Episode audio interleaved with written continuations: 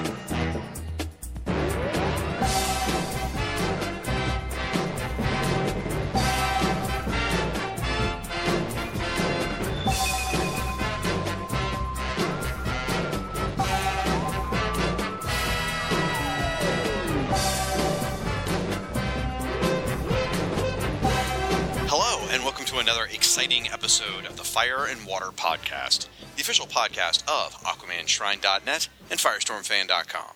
I'm one of your hosts, the Irredeemable Shag from Firestorm Fan. Along with me, as always, is my combustible co-host, Mr. Rob Kelly from the Aquaman Shrine. How you doing, buddy? Firestorm. What, whatever could you be talking about? I don't know. just a little something that happened, uh, just to pull back the curtain a bit, last night as we record this. So yes, uh, the nuclear man, uh, nu- the nuclear nuclear man. That's how I think how you say it. He has uh, gone live action, and not only have we seen Ronnie Raymond, not only have we seen the burning, he has named himself. He said, as Rob just said, Firestar. Hmm. So woohoo! So hot dog. So so you're up. You're up to date. So that was the mid-season finale of the Flash last night. Uh, what'd you think of it? Well, don't we want to do in stock trades first? Well, yeah, we should thank our sponsor. Jeez, man, you're always in my way when I'm trying to get this done. So, folks, I'm uh, all about the business. all about the business. it's about the Benjamins, which it's not really Benjamins, just so we're perfectly clear on Just, that. just ones and zeros moving back and forth. That's all that it is. This episode of the Firewater Podcast is sponsored in part by In Stock Trades. In Stock Trades is your best online source for trades, hardcovers, and other collected editions, all for up to 42% off, with free shipping for orders of $50 or more. What you got, Rob? No big story this week. No, no big backstory. I'm just picking a really good comic. She-Hulk, the new series, which unfortunately has just been canceled, but nevertheless doesn't make it any less good. She-Hulk Volume One: Law and Disorder by Charles Soule, Javier Pulido, and Ronald Wimberly. 136 pages. It collects She-Hulk uh, issues one through six. The normal price is $15.99. The in-stock price is $9.27. 42% off. This is a great comic. Super fun. Uh, it, it, it's like a sitcom, like a, a, and I don't mean it in a pejorative way. It, it's like a sitcom. The fact that this has not been transferred into a TV show yet is sort of amazing because the premise is so perfect.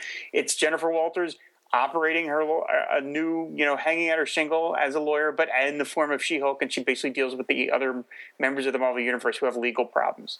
I love this comic from the beginning, and the artwork is gorgeous. It's just great all around. I I'm so sad that it, it didn't last.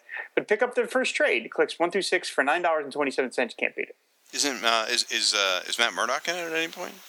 Uh, not the ones I read. Oh, okay. I think the whole Marvel line's getting canceled, aren't they? So maybe Something like that. I mean, She-Hulk is coming back. They're bringing it back in, in a different book. Marvel does that. They're constantly canceling and bringing, starting over at number one. So maybe this won't be gone forever, this form or something. But but you know, in this in this specific, specific incarnation, it's going away. But gotcha. uh, th- these are these are really fun comics. Well, I picked something uh, tipping our hat towards what we're going to be covering this episode. After we talk about Firestorm and Flash, we're going to talk about um, our Star Wars trailer and some of the feed your, your feedback from the Star Wars episode we did. So I picked some Star Wars trade paperbacks by Dark Horse. These are the X-wing Rogue Squadron trade paperbacks. Rob, I, I had mentioned to you during the Star Wars episode how good the X-wing Rogue Squadron novels were. Right. Well, the same guy, Michael Stackpole, was involved with some of the comics as well.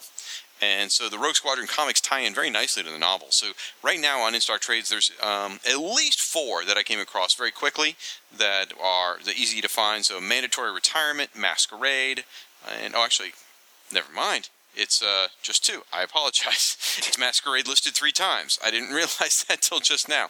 Anyway, Mandatory Retirement and Masquerade are both out there. X-Wing Rogue Squadron from Dark Horse. They normally retail for $12.95 a piece. You can get them for a magic 42% off. You can get those for 7 dollars and fifty one cents. These are some great comics. If you love Star Wars and you love you know uh, dogfight action, these are fun fun comics. So definitely check these out.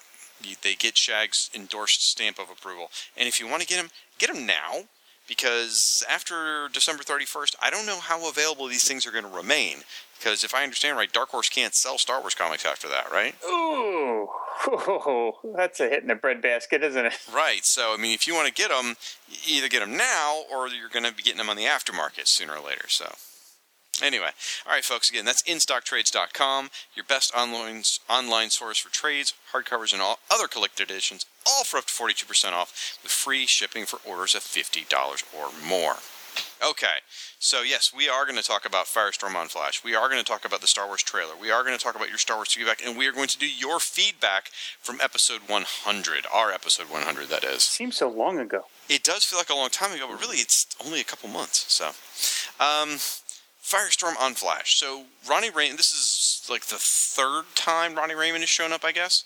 The first time was a flashback where we met Ronnie and his fian- as when he was engaged to Caitlin, and when he supposedly died. And then last week we saw Ronnie for just a brief moment where he was uh, appeared to be like a you know homeless street person, and he just said you know something to the effect of like I'm not cold, and he and he flamed on essentially, uh, for lack of a better term. But I mean that's really what it looks like. It looks like he's human torching it, you know. Then last night on The Flash, which was the mid-season finale, we're going to talk spoilers here, folks. We're going to talk big spoilers. So if you don't want the season finale, mid-season finale spoiled, you need to jump forward about ten minutes. I think is that fair to say, Rob? Yeah. Is it? Is something a spoiler if it's already aired? Is that yeah? if someone hasn't watched it yet. Uh, I guess so. All right. Yeah, because we're not just going to talk about Firestorm. We're going to talk a little Right. bit about the Flash Right. mid-season finale itself too. Okay. So, um, let's do the Firestorm stuff first. So we get to see Firestorm. Caitlin sees Firestorm. He, you know, he says the words Firestorm to her, and uh, and, and towards the end, he someone pointed this out. Firestorm backs up the Flash like a Flash backup, and, and helps Flash out when he's fighting Reverse Flash. So you know, because Firestorm appeared in the Flash comic as a backup strip, so here Firestorm got to operate as Flash's backup, which is pretty funny actually. So you're supposed to be laughing at that. Oh, okay. Thanks for telling me. Pull, pulling Ed Man. That is correct, sir. So, uh, and um, now let's talk about the, the character himself. I mean, what, what did you think of his look? Well, I mean, I loved his uh, white snake hairdo that he had as, as he is as the homeless man. He's just got like Tony Katane riding around on a hood. Uh, no, I mean, it's funny. I said a couple, whatever the other one was, where they did the origin where he's trapped in the thing, and I said it was kind of Doctor Manhattan like. Yeah. Well, this is even to me. This is continuing that because Doctor Manhattan in Watchmen, like his corporeal form as like a nerve a series of nerve endings kept like haunting the facility before he fully formed his body. And this is kind of what it feels like that Ronnie's walking around just sort of as, as this weird, fiery ghost guy, not Hmm. quite able to talk to anybody. It feels very Dr. Manhattan. Again, it's not a bad thing. It's just, to me, it's continuing on with that sort of feel to it. Um, I thought it was, people in TV shows are so like thick skinned where, what's her name? Ronnie's girlfriend? Caitlin. Kaylin, she sees this scary guy and she rec- does she recognize that it's Ronnie? Do you think she never I think she did. I think she's Okay. when she saw his reflection in the car. Right. She She, turns around and then she Yeah. go, but she goes around the wall and there he's standing there. So there's this scary dude and he's on fire Mm-hmm. and she runs and then just runs around the corner and stops. as Yeah. opposed to like just running as far as you could. She's just sort of like, oh, okay, I'm safe here, a full five feet away. It's fine. Um, but well, uh, she, she has seen a lot of stuff in the uh, metahuman Bill, stuff, that is true. and she is thinking it's Ronnie. yeah, I mean, I've said this again. I've said this before. The Flash. I'm amazed how ambitious this Flash show is. I mean, they are doing a ton of stuff, and this show is what 11 episodes old. Um, I think nine, Is it nine? Maybe it ten. Okay. maybe ten. Uh, I mean, that's that's amazing to me that in just ten episodes, they've already introduced Firestorm, which, oh, man, but that's the fact that they've been doing it at all. Uh, and then Reverse Flash, and what else they've done? Captain Cold, Cold. Weather Wizard, Weather Wizard. I mean, Multiplex, Plastique, yeah, Gen- multiplex. General Eiling. It is, oh yeah, that's impressive. Uh, I mean, it's No, what? It was the Kurgan playing him. Thank you very much. it's it's uh, it, it- they are really swinging for the fences. Uh, Oh, yeah. Uh, so that that's pretty impressive. Well, and, yeah, and you look at what they're doing over in Arrow. I mean, they've introduced the Atom. They've got you know Ra's al Ghul. I mean, all this stuff's going on. It's just wow. They're really, really, really taking this as far as they can, which is very impressive. Uh, with with Ronnie Raymond as Firestorm, uh, it's funny. People are knocking the hair. People, everyone's knocking the hair. I don't mind the hair. Maybe it's just because I'm a, I was a headbanger in the '80s. I don't know. Here I go again on my own. You know who he actually looks like? He looks like Ronnie Raymond did during uh, the Extreme Justice series when he Oh well, let's. he was oh. Ron Ray, the underwear model, which is hysterical. So Make sure to duplicate that. I'm sure he's going to cut his hair at some point if he regains his senses. That is, I mean, it's possible he may be a, a total mess the whole time, but sooner or later we got to find out that Professor Stein's in his head. I'm assuming Stein's already in his head. We don't know that for certain, but it just No. seems to be the most logical thing. I think we talked through this before. Or I, I talked about it with somebody somewhere. I don't know. Anyway, it seems to make sense that Victor Garber's already in his head, which is why he's so confused and doesn't really know who he is. Now, a lot of people have been talking about, myself included, Ronnie's powers. So far, we saw last night an amazing shot of Firestorm flying away, which, dude, my jaw dropped when that happened. I was sitting there just, I was watching it with my family. My family, when they watch these shows, they tend to watch the show and me at the same time. Right? Yeah. Yeah. It's yeah. almost like I'm half the show for them. and you know, how's he going to react? How's he going to react? You know, and I'm relatively calm during these things because for the most part, it's. I mean, I'm sitting there with my wife and my two children, and I'm, you know, and it's. I don't freak out and scream at the screen because also the minute the show's over, it's like, wow, that was amazing. I gotta go do the dishes and tuck in my daughter and get the house settled as fast as I can, so then I can go on the internet and talk to people. So it's you know, real life kicks in immediately after the show's over. So anyway, I, I, I did again. Jaw did drop when he flew. I was like, oh my gosh! I did not expect him to fly. I really didn't think they would give him that power in the series. I figured that was going to be too much, you know, because it's a very street level kind of show. So I was very surprised. But the, the big thing that everyone talks about now is is the fire powers. Yes, Firestorm has flaming hair. We all know that.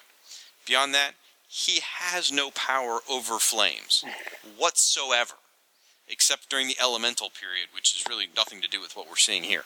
So the fact that he's shooting flames and everything, not.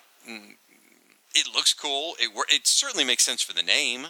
It's great for the for the show. It's very effective. I'm not opposed to it, but it has really nothing to do with Firestorm. One person suggested on Instagram today that perhaps it's not so much flames as it's force because he blasts reverse flash and instead of reverse flash catching fire, he just gets knocked down That's true.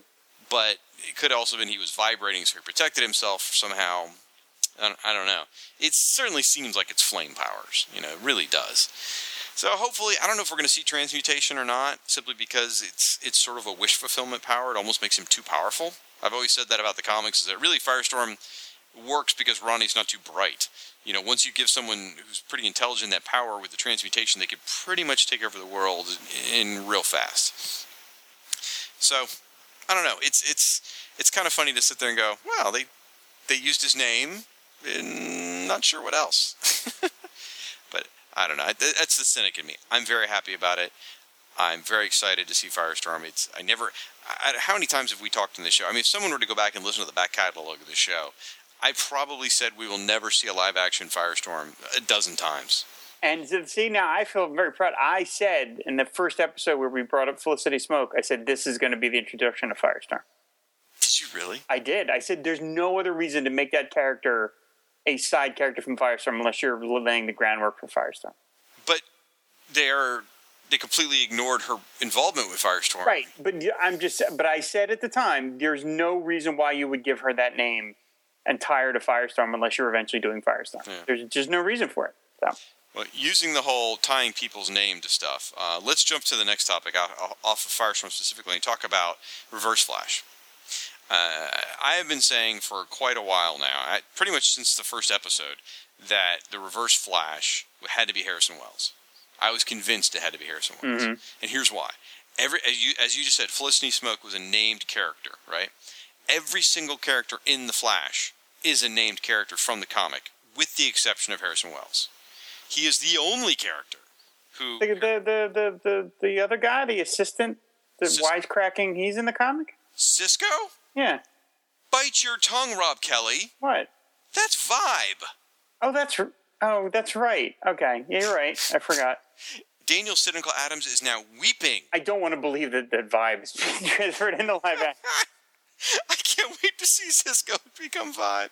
It's gonna be the funniest thing ever. So, uh, maybe he'll pick up the accent just all of a sudden. You know, the old classic Justice League Detroit accent. so, anyway, uh, I've been suspecting Harrison Wells as the uh, as Reverse Flash all this time, and of course, you know, for those of us in the know, most of us were thinking maybe Eddie, uh, what's her name, Iris's boyfriend, because his name's Eddie Thawne, you know, who is Professor Zoom. Right. So, and it's quite likely he'll become a Reverse Flash maybe in season two or season three. But for right now, you know, it's been revealed that it's Harrison Wells. So I was convinced it was Harrison Wells. You know, he was a named he was a character whose name didn't come from comics. So check it out. Here, here's my crazy theory. And I've been saying this for a couple weeks. I actually saw it on the internet uh, today, and I'm wondering if they, you know, somehow they stole it from me because I told enough people. I don't know. That's just me being incredibly arrogant. So his name is Harrison Wells, right? We know he has access to time travel technology. Right. Right. Okay. So let's just say, for shits and giggles, his middle name is George. Right. What does that make his initials? H.G. Wells. Yeah, so you've heard this theory, or did I already Yes. tell you this? No, I've no, I've heard this. Yeah. Oh, okay. So yeah, H.G. Wells. I don't think he's H.G. Wells. It just makes a hilarious alias for a time traveler. Mm-hmm. So I think he's, I think he's Hunter Zolomon. Which you, you may not be familiar with Hunter Zolomon. I'm not sure. No, Hunter I'm- Zolomon was the new Reverse Flash who went by the name Zoom. And Oh, his whole okay. his whole shtick was he wanted to make at, at that point he was fighting Wally. He wanted to make Wally a better hero.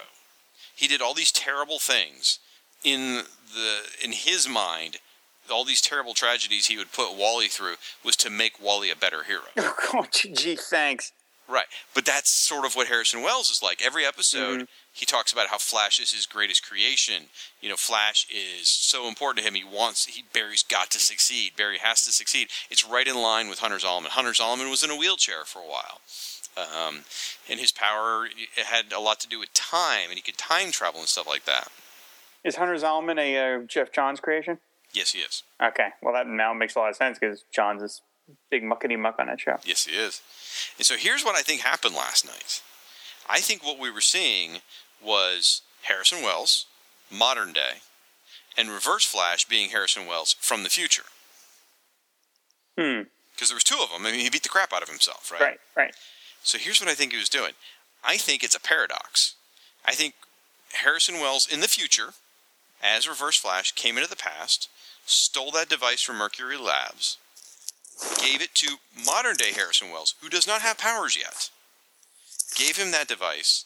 Harrison put that device, as we saw at the very end, on the Reverse Flash costume, which imbued the costume with powers so that Harrison can become the Reverse Flash. The modern day Harrison Wells can become the Reverse Flash and then use his powers to travel backwards in time.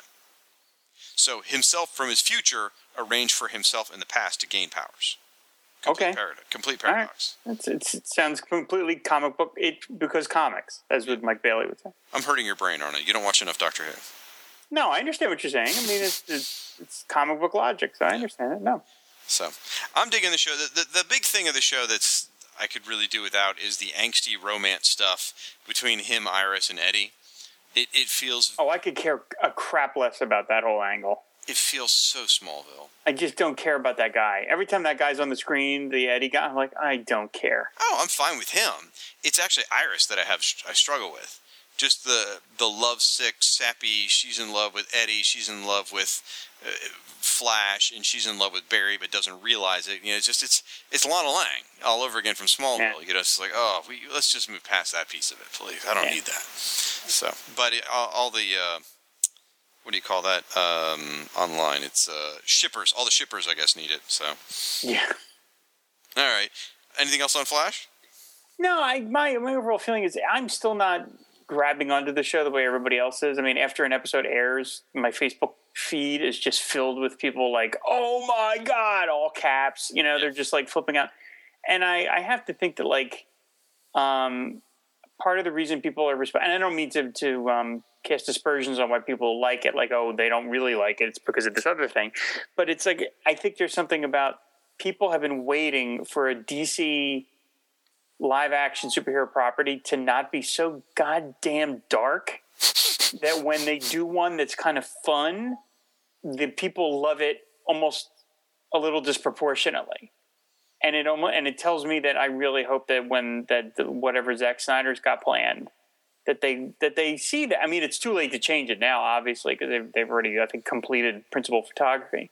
But I mean, it's I just look at the the way people are responding to Flash, and I just think I hope that DC isn't deciding to triple down on the dark with their whole movie franchise because people want to see something fun, and that is proven a by Guardians of the Galaxy, and then b by Flash because I think people are just so in love with the Flash show because it's not so. You know, even against Arrow, it's not. It, it's got so much less of people talking in that tone of, you know, en- enjoy that muffin. It shall be your last. You know that kind of shit that people like. You know that no one talks like that. So Flash is much better at that, and I think that's part of the reason why people have embraced the show so wholeheartedly, so quickly. Well, I think it's. I think that's a piece of it. Certainly, the, the, the as you said, the light airiness is, is huge. I think part of it is too is that at least for the comic geeks, it completely and unabashedly welcomes every aspect of the DC universe. Oh, that uh, that's true. Yeah. Whereas Arrow, they you know they didn't really. Do, I mean, they did a lot of the street level DC stuff. You know, people without powers, which was cool, but that's not what DC's all about. You know, in Smallville, for years wouldn't embrace it. Now it did by towards the end, but by then I think enough Oh, people weren't watching. I think it was too Yeah. late. So, and also they weren't embracing Superman. You know, it was still Clark. Right. It wasn't Right. Superman. This completely embraces and goes throw every ridiculous concept at us. Oh, yeah. Hell, they did Rainbow Raider a week or two Yep. ago. Yep. You know, so Yep. they're they're willing to really. I'm waiting for Crazy Quilt next season, but so I I think that that's part of it too. Is just like you know they're embracing everything. Bring it on. Did I you, like I liked it when the the, the the Flash Green Arrow team up episode where they're like um, Arrow mocks Flash's insistence on giving them all code names. Yeah. And he's like, you and those silly code names. He's like, oh, did you guys, did you come up with that during your lunch with Deathstroke and Huntress? You know, I was like, it was great. He's goof- goof- goofing on Arrow over there. I thought that was great. Did you? Uh, I assume you you caught Amanda Pays being in it and, and the significance of that. That was really. im- I knew. I read last week or whenever it was that it was in that she was not going to be on the show, and I'm like, oh, that's great. That's that's really neat. I didn't know that she was going to be playing Tina McGee. Isn't that crazy? That's great. I lo- I think that's so fun. And then the news that Mark Hamill is going to come back as the trickster. I'm like, that's great. I I am. I think that's wonderful. I think thought it was a joke. The- I thought the Mark Hamill thing was a joke, and I read it. I'm like, oh, someone's screwing around. And enough enough stories finally popped up. I'm like, oh my god. Yep. And you know, the original Flash TV show did Harley Quinn before there was Harley Quinn, essentially. Yeah. Because the trickster had a female sidekick who was like in love with him called Prank.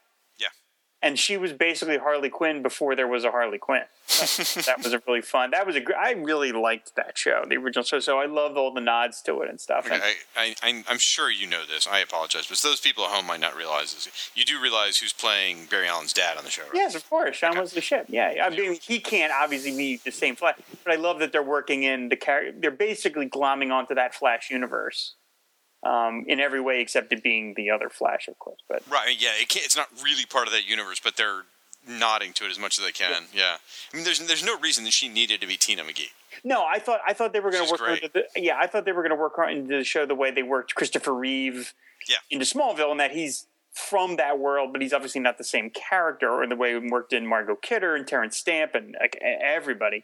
But Yep. the fact that they literally have her playing the same character, I'm like, that's got to be great for her as an actress. That's really cool. To, Yeah. You know, to, to be like, hey, you know, you're you did this thing 20 years ago or 30, you know, whatever, but people still love you, and you were going to come back. That's got to be great for her too. I think that would be a lot of fun to to play a part that you probably thought was just forgotten. You know, just it's it's gone.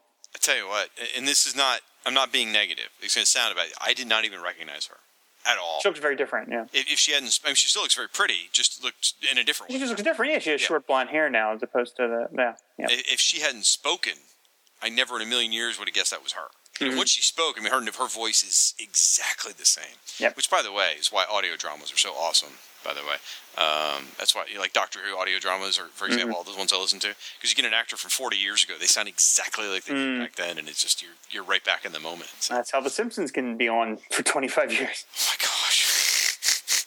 anyway, so cool stuff. So exciting. Uh, I'm loving the show. I'm completely in. And obviously, I, I'm biased because the Firestorm angle. But I just, I love the show. The pilot, even the, when the pilot first came without any Firestorm hints in it, it was just like, this is a blast. What a hoot.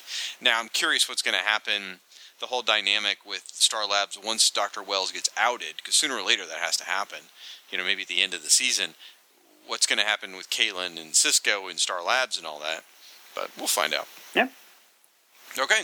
So next, the Star Wars trailer. Since we were going to cover the Star Wars feedback, because we, we got a tremendous amount of feedback when we, We did, the. Star Wars We episode. did. It was basically our, our Star Wars. If you haven't heard it, it's our Star Wars memories. Basically, is kind of what it is.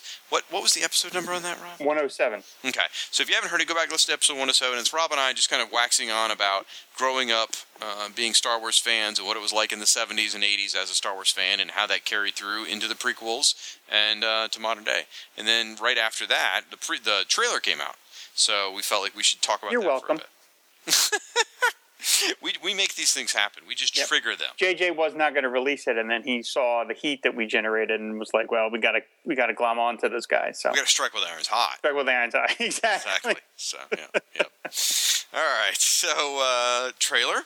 Um, what'd you think? I feel like this is going to go quick because I think you and I are on exactly the same page. I mean, I just loved it. I loved everything about it. I don't.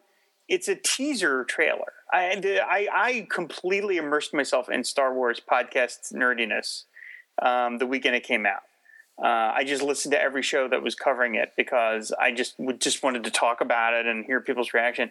And it, the, the fandom made me laugh because it was like there are so many people that are like, you know, the dead lightsaber doesn't make sense because this. And you're like, look, there are no rules now.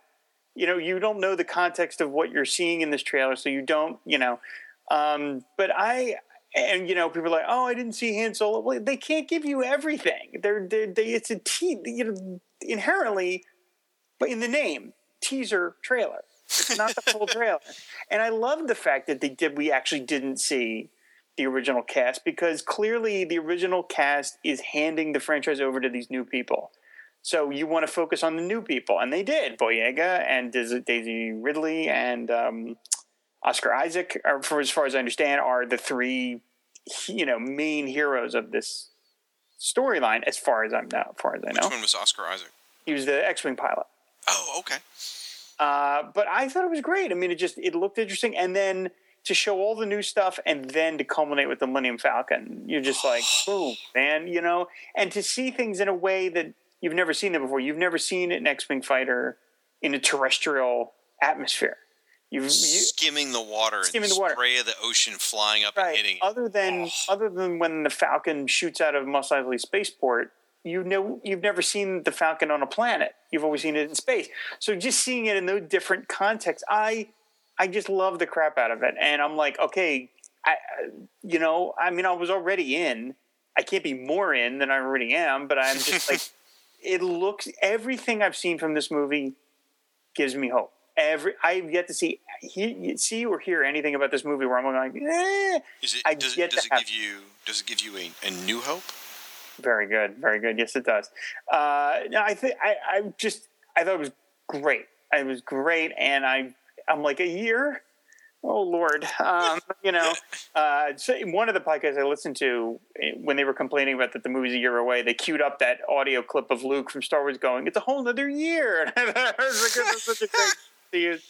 Uh, I can't, you know, a, year- a year feels so far away, but I'm I'm mollifying myself and realizing that like 2015, there is so much entertainment that I'm excited about. That you know, it'll be a, a year of just great stuff. There's going to be personally for me. There's going to be a new Bob Dylan album that I'm super excited about. There's going to be a new James Bond movie. There's going to be Avengers 2. I mean, it's going to, you know, the whole year is going to have one thing after the other, culminating in December with Star Wars, which is just unbelievable. I I gotta tell you, it's going kind of bit by bit through the trailer. Like the opening scene, seeing how do you say his name? Bo- Boyega. Boyega.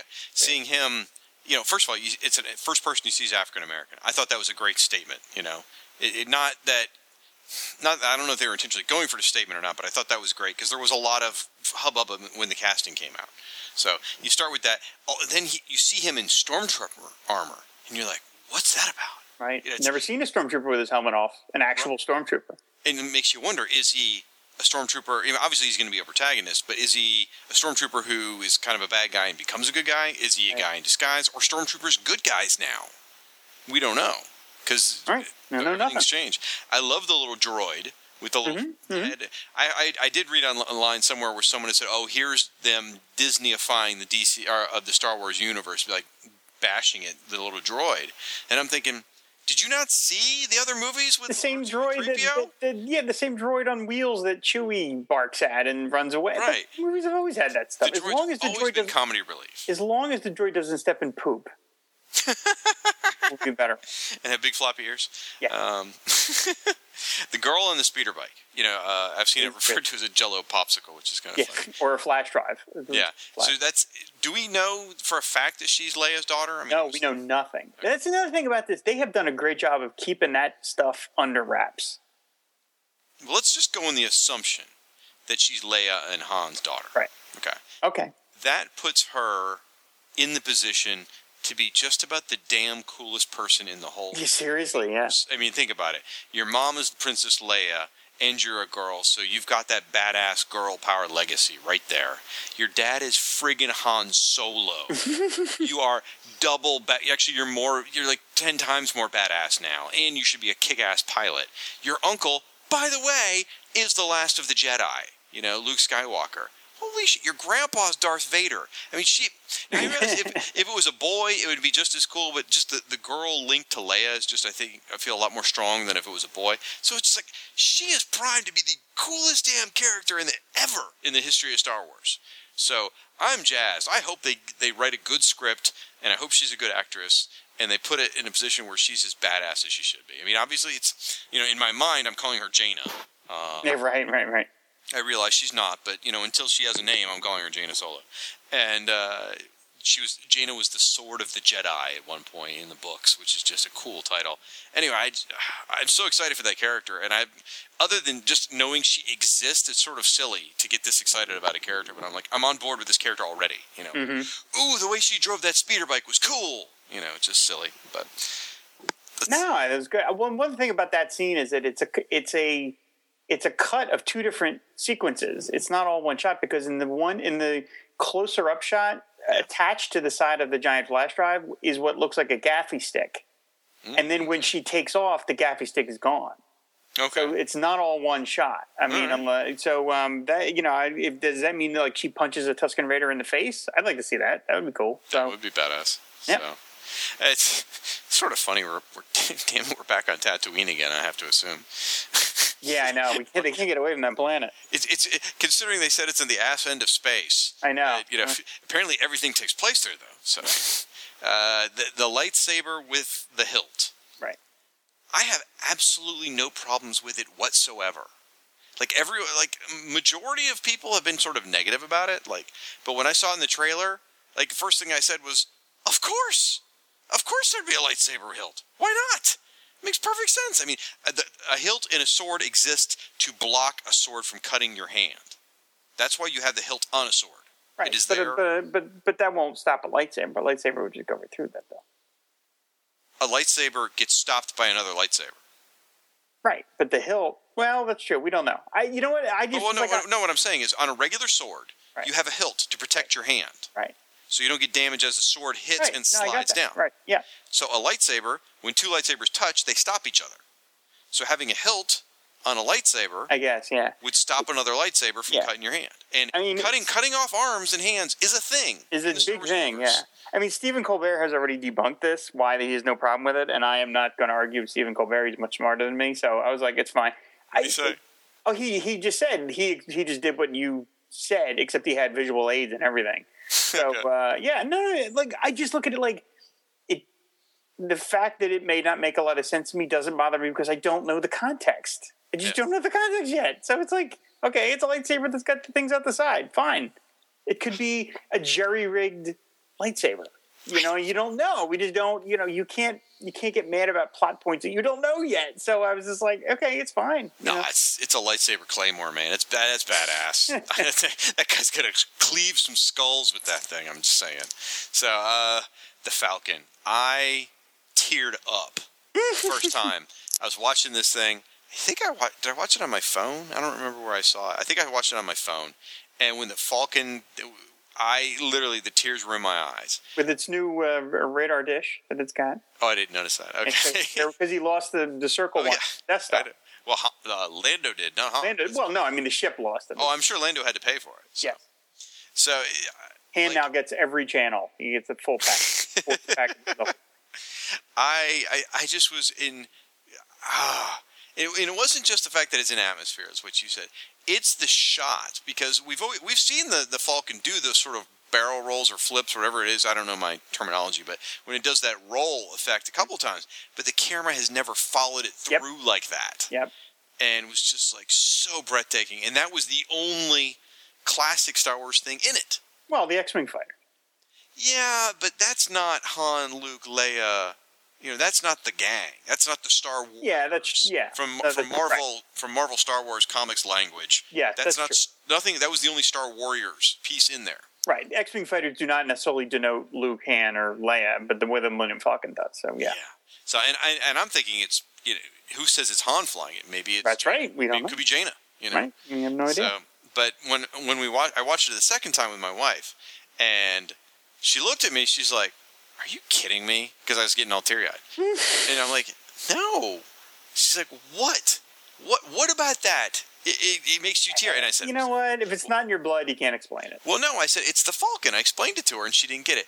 Then, not two hours later, we're in Moe's, and she's reading the CNN article about the trailer, and it says in there the part that made everyone emotional was the Falcon, and she's reading the article as if it's gospel, like, "Oh yeah, yeah," and I'm like, "What?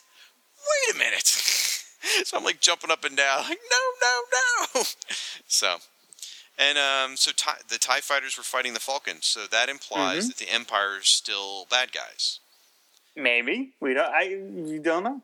I, well, I said implies, didn't I? Right. Right. So that if the, they're bad guys, maybe the Stormtroopers are still bad guys then, rather than Maybe good so. guys. They certainly look like they're on a badass mission when they load when they're on that landing platform. Yeah, but that could have been a good guy mission. Right. could've- but that I mean, the way it's shot, though, is certainly That could that have been our boys. they certainly does not. They, they they certainly don't look like a welcoming force. It's true. They, No pun intended. that's true. So, well, I don't know. They, they went a, they went a long way to try and make the clone troopers seem friendly, you know, in episode two. So I don't know. Either way, oof, totally over the moon. Yeah. Like I, I don't know. That's gonna sound terrible. I think I'm more excited about Star Wars than I am about Firestorm. That's that sounds. I just just based on the passion I'm giving right now versus what I had before. I, I am more excited about Star Wars than I am Batman v Superman, even though Aquaman's going to be in it, because I have more trepidations about that than I do Star Wars. It, it, if if they were equal, if I was if I had no worries about how Batman Superman is going to be, I think I'd probably give Batman Superman the edge because Aquaman is going to be in it, and that's just going to be monstrously huge. But because I'm kind of like, eh, and I haven't had any of those feelings about Star Wars, I am more excited about Star Wars right now because I'm just like, I smooth sailing, fellas, smooth. Sailing. I mean, I'm not going to try and learn anything. I I will only watch what they choose to present, I'll, you know what I mean? Like I'm not going to go search for material. I'm not going to This is. Mr. Abrams approved, Mr. Kelly. Well, uh, that's really. I mean, I'm not going to go and like find stuff out on the internet. I don't want to know. I I will show. I will watch what they want to show me. And if they want to say we're going to do the, the the big rumor is they're going to have a full trailer in front of Avengers 2, which makes perfect sense.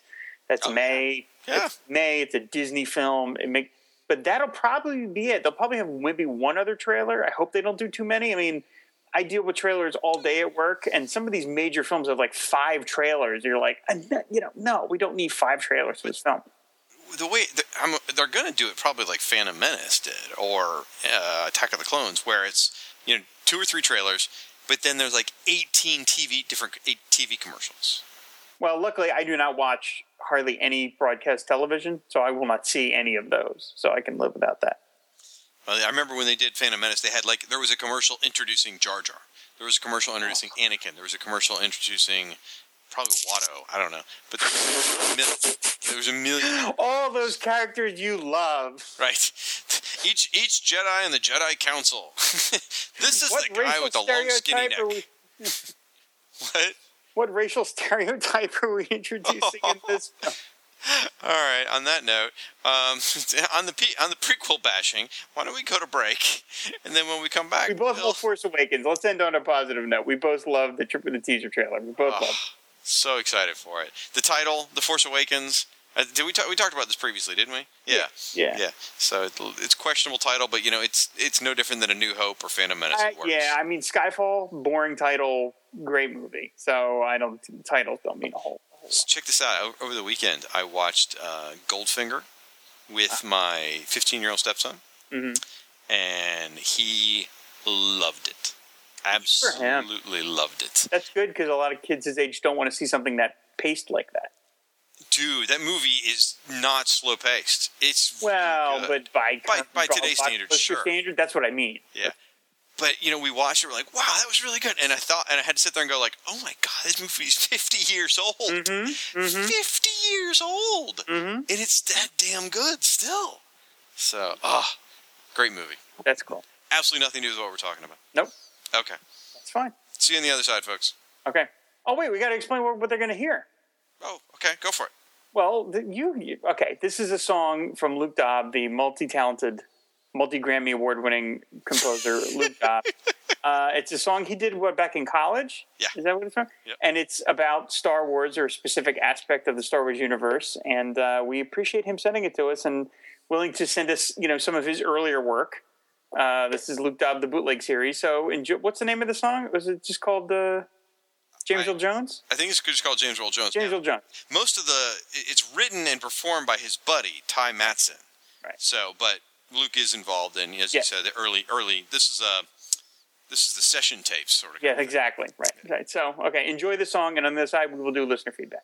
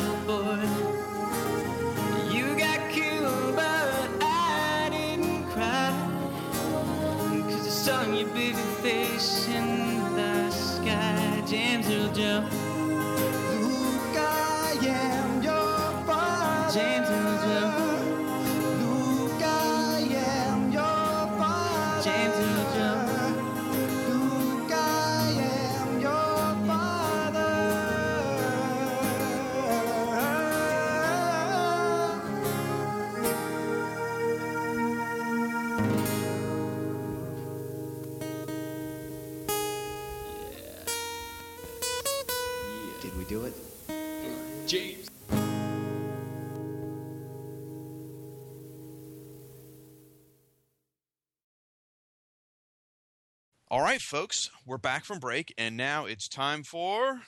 Listeners feedback. And we're going to cover feedback from two different episodes.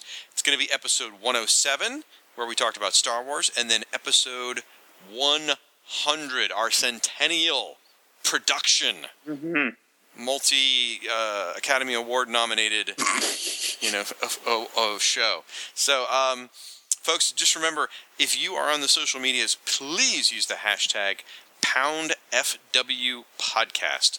That will help us find this information. It'll help your fellow uh, fans who are listening find it. We can all chat and, and go back and forth and argue points and, and whatever. So, because this is a, if you're new to the show and you may be being, you know, following the Star Wars lead here, we have, quite honestly, the single greatest podcasting listening community ever.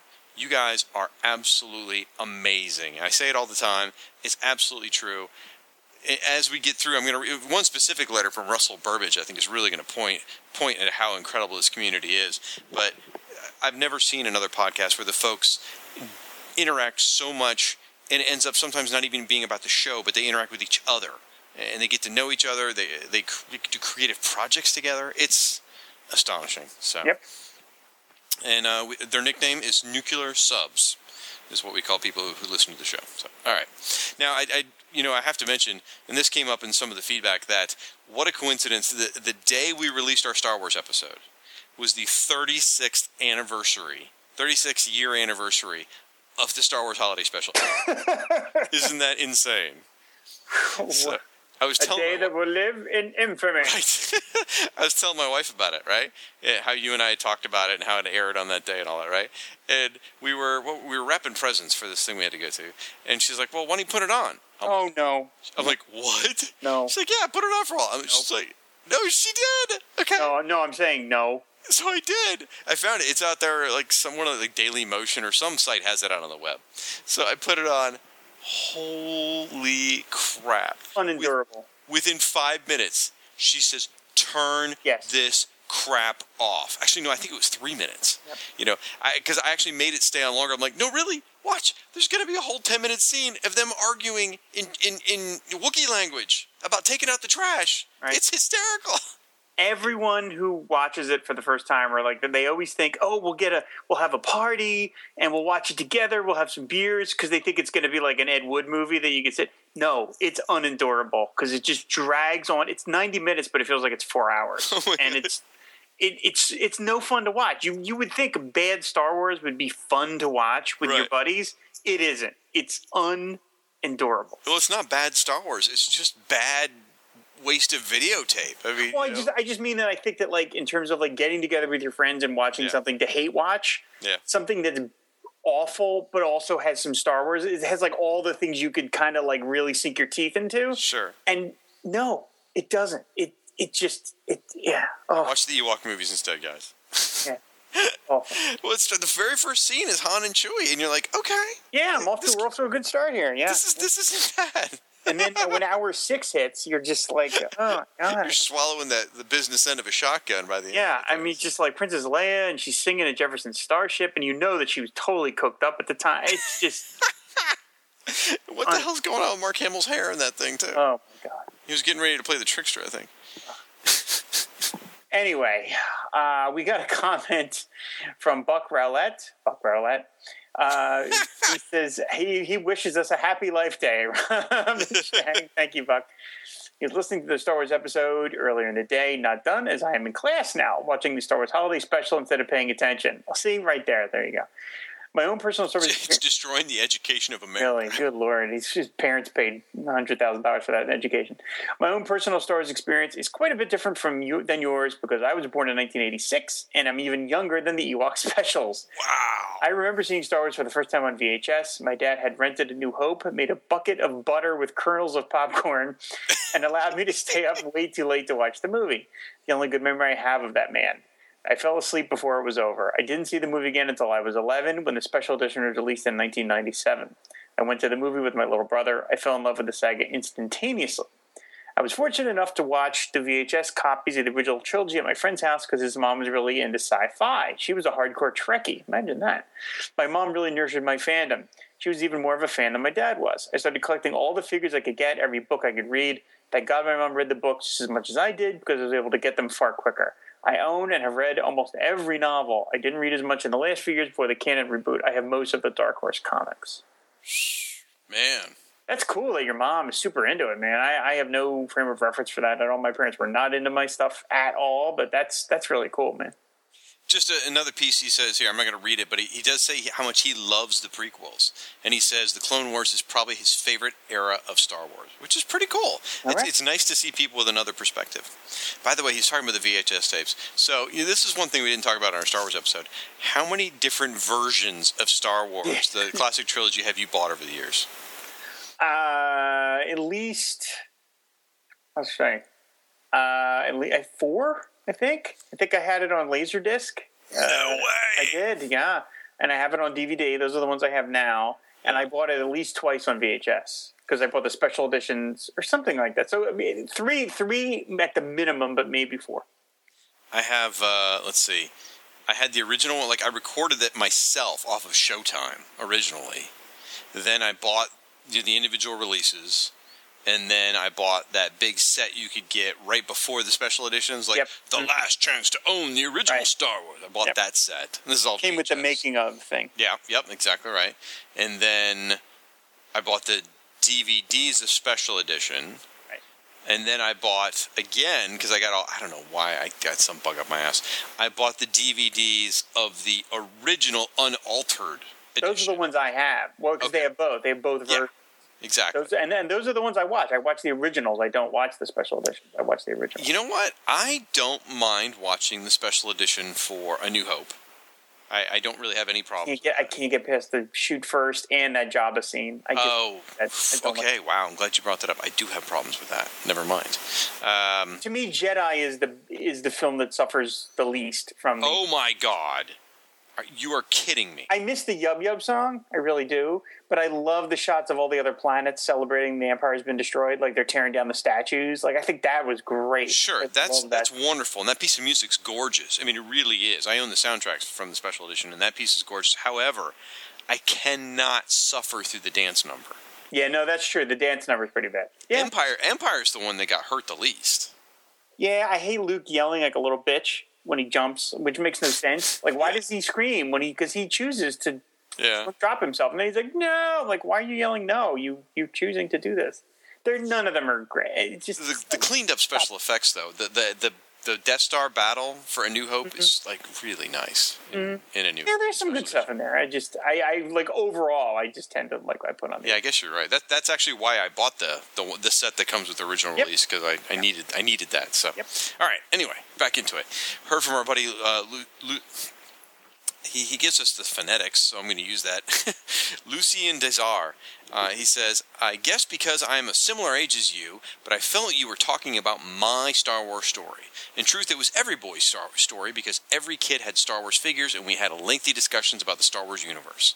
And then he sent us a photo of himself in California showing off his it. Star Wars toys in the 1970s. Love along with, it. Along with action figures from other films that, just like you, Rob, had become part of his Star Wars galaxy. So Yep. I'm pretty sure I see the Sandcrawler there, the same one I had, and The the Jawas are selling not only R2D2, but uh, Boba Fett is purchasing a Cylon. I'm pretty sure. What's going on here, so. Why not? Yep. And you see, he's got the, the little 12 pack figure set Yes. holding on to with the Gonk droid, your favorite, the Gonk. I had all that stuff, everything pictured. I had all of that stuff. I, I love that photo. It's great because it's just like when you're a kid, you're just so proud of your stuff that you just like have to get a picture taken. It's great. I love it.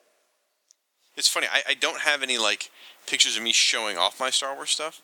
Oddly enough, you know what I when I first got a camera, you know what I took pictures of?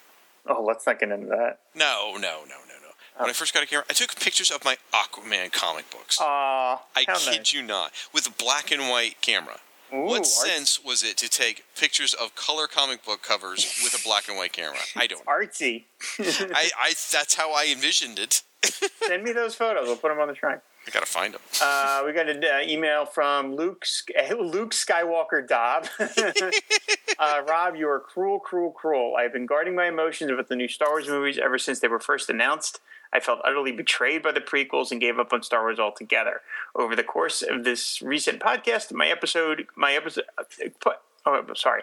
Over the course of this recent podcast episode, my guard slowly came down.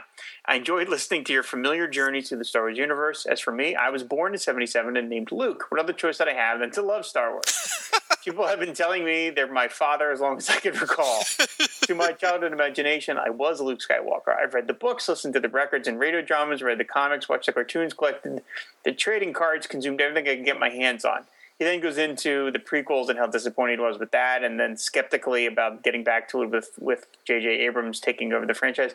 So he says, but he then he says, uh, so it wasn't until this podcast, this podcast, that I finally allowed the guard might come down and my heart to open to receive the new movies with eager expectation. The show ended and familiar anthem played. I was back, a giant smile scratching across my face. But you, oh you cruel Rob Kelly, what stinger do you leave us with? How do you choose to end the show on my short Raptors adventure with the fandom of my childhood? Midichlorians. That's how. I'm suing for whiplash. My heart slammed shut in less than 12 parsecs. I couldn't help it. I just was like, I just wanted to find one of the more just absolute worst pieces of dialogue, and I thought I did a good job. It, it was discerning. It really was to hear that at the end of the episode. Mr. Qui-Gon, tell me. But Luke, but Luke's message actually gets repeated quite a bit here through the feedback on people. Now, admittedly, eh, I don't know that it's a good cross section of the Star Wars fandom, our listener base, because most people are, if not our age, in the zone of our mm-hmm. age, you mm-hmm. know. And so we're all a little bit of grumpy old fans. But a lot of people, I said that listening to us talk about it, as they said, rekindled their excitement, which you know mm. that means a lot to me because it, Oh, it was it great. rekindled my excitement. It really did. Yep. I'm I'm jazzed for Star Wars again. So Yep. Uh, we got a message from Mike Gillis. Uh, he says uh, uh, regarding the prequels. Again, we're not going to get into the whole prequel bashing thing, but, but a lot of people did chime in on this. oh, there's a lot of it. And he comes down. He says, "I could write a tirade the length of a Russian novel about the Star Wars prequels." But he says it comes down to essentially a couple things, and this is some bullet points. And the first one is none of the characters seem to like each other. No one wants to be there, and no one is having any fun. I think that is a huge part of it. There is no Han Solo in the prequels, and I don't mean literally Han Solo, but there is no character who is sort of fun. Everybody's sort of miserable. Everybody's all just oh, Jedi, Jedi, Jedi. You know, no emotions. You can't desire anything. You don't have one guy who's cracking jokes and being or good jokes. You don't have one guy who's just like, you know, I'm a pirate. Da, da, da. You just it. The movie desperately needed that lightness, and uh, none of the prequels have it. I think it definitely suffers for it, and I think Mike is right on. Yeah, and he has an interesting philosophy on how he handles this too. He says his second reason is it did irre- irreparable damage to his love of Star Wars. The intensity and purity of his love. Um, let's see the. The intensity and purity of the love I used to have for Star Wars was off the charts. It's the only thing that, that I may have on the same primal level as superheroes. As the prequels left me in a place where I didn't want to look at anything Star Wars for years.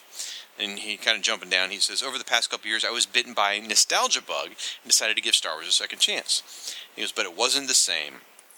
I don't love the franchise the way I did as a kid.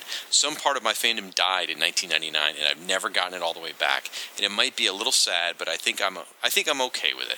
I'll just vacuum seal the movies I love into my own personal canon, ignore all the stuff I don't like. Which there you go. That's, That's the you- ultimately the best way to do it. Yeah. Exactly. It's it's sort of like comics. You know, honestly, when you're talking about like like the new 52 and if it's not your bag, you know, find your joy, and that's what Mike's done. My, in the Star Wars genre, he's found his joy. He's found out what it is, and as he said, he's vacuum sealed that. So, Yep. I would have been better if he'd said he, you know, locked it in carbonite, but whatever. Okay.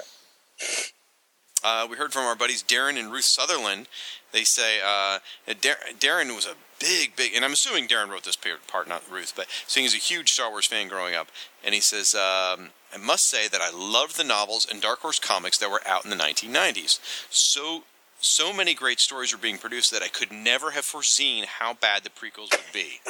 And when you wrote that, it sort of resonated with me because I, like he, I read a lot of the books and a lot of the comics and loved them. And, and again, there were so many great Star Wars stories. So when you do compare that to the prequels, it's like, what the hell? How could there's so much good you don't have to base it directly on a comic story or a, a novel but there's so much good content out there proving that star wars can be done so. Uh, he also mentions, I agree with Rob's comments on Superman Returns as a good movie of a flawed idea. I also like the positive comments by George Lucas, and I agree. However, I disagree that the prequels get better. I think they were all equally bad. Plus, I actually get more disappointed with each because they don't learn as they went along. And I must say, I would happily watch Van Helsing anytime instead of having the prequels again. I don't know about that, uh, Darren. I, Van Helsing is a movie that like hates itself and hates the audience for watching it and punishes it. So I, I don't know if I would go that far. that's actually a call forward uh, in a bit we're going to read the, where the van helsing discussion started Yeah. so we'll get to Yeah. that in a minute heard from your buddy and mine earth 2 chris says i always feel a bit left out when it comes to star wars in our generation i was only two and a half when the film hit and my parents probably thought it was too scary for me to go see in the theater that carried over to me not seeing empire and jedi on the big screen as well It has been established, by Chris's own words, that he was a giant wuss as a child. He was easily scared, so I could see why his parents kept him from it. Well, Rob, I mean, I don't, I don't mean to take the podcast down a serious turn here, but I mean, let's read this bit again, where he says his parents um, wouldn't take him to see Star Wars or Empire Return. I, I, I have to call Chil- Child and Family Services. I'm sorry. um, this, this has got to be addressed. And he has visited this pain onto his children because he shows them Howard the Duck and other things. I mean, he he's taking his pain out on the next generation. Break the cycle, Chris. Break the cycle. I heard from our buddy uh, David Gutierrez, who who just call, called us Shag and Rob, the itchy and lumpy of podcasting. and for the record, which one? No subtitles. Which one of us is which, though? I'm the I- one. I'm definitely the one that watched the Diahann Carroll song and the holiday special and got all horny. I'm that guy. I'm that Chewbacca, whatever. You're, you're saying you're the kid lumpy and I'm the cranky old man whittling away. I, I think. Well, no. I think I'm. I think the old man was the one that watched the video and Oh, got all he? worked up. So that's me. I, I think you're the old one, and I think I'm the young, rambunctious one jumping around, not taking out the I'll- trash. I'll- I'll buy that.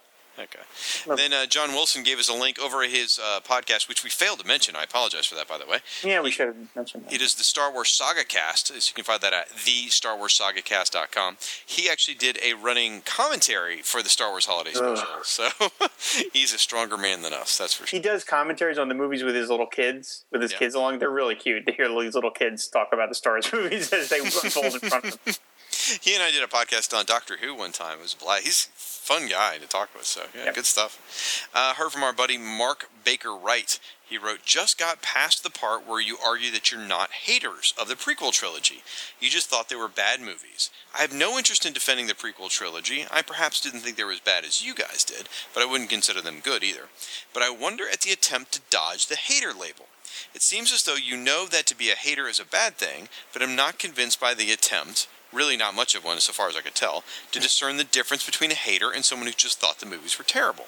What do you really think a hater is? Well, I'm glad you brought that up, Mark. And that, and you're right. We I talked about I don't you know that we're not haters, but I didn't explain what I meant by that. I, I I'm in a a lot of different geek circles, and some of them there's a lot of anger and, and really, really strong feelings towards the prequels uh, in a negative way, and what I would call haters. And, and so, where I feel like the difference between hating the movies and being a hater is that, like, I definitely hate episode one. I really do. And I dislike episodes two and three. However, a hater is someone who's going to loudly profess that they hate everything about the prequels, from their existence to the Clone War cartoons to just about everything. And in fact, they'll often go so far as to start arguments with people who like the prequels just to instigate arguments. And you know, they're, they're sort of like internet trolls in that sense. You know, I well, I hate the as I mentioned Star Wars Episode One and don't like Episode Two and Three, if someone else likes them, I think that's fantastic. I think everybody should have their Star Wars. So, I that by that that's sort of my definition of saying that I don't think I'm a hater, but I just happen to hate some of what was there. Is that does that sort of make sense, Rob? Yeah, I, I I had come at it from a slightly different angle. I looked at it like the difference is uh, to me a hater is someone who refuses to acknowledge that there might be anything good about the thing they hate. Like they're just like nope, nope, nope, it's all bad. And there are things about the prequels that are worth uh, complimenting. Um, like you, Jack, I don't begrudge anybody who does like them. My nephew Alex, he loves all Star Wars equally. It's all one big thing to him. Great, Show good for him. special. Well, yeah, I'm not going to show him that, but I mean, but I mean that's great. I wish I could have that experience, but I don't begrudge him that he has that experience, and I don't transpose my hate for the prequels and how disappointing they were to George Lucas.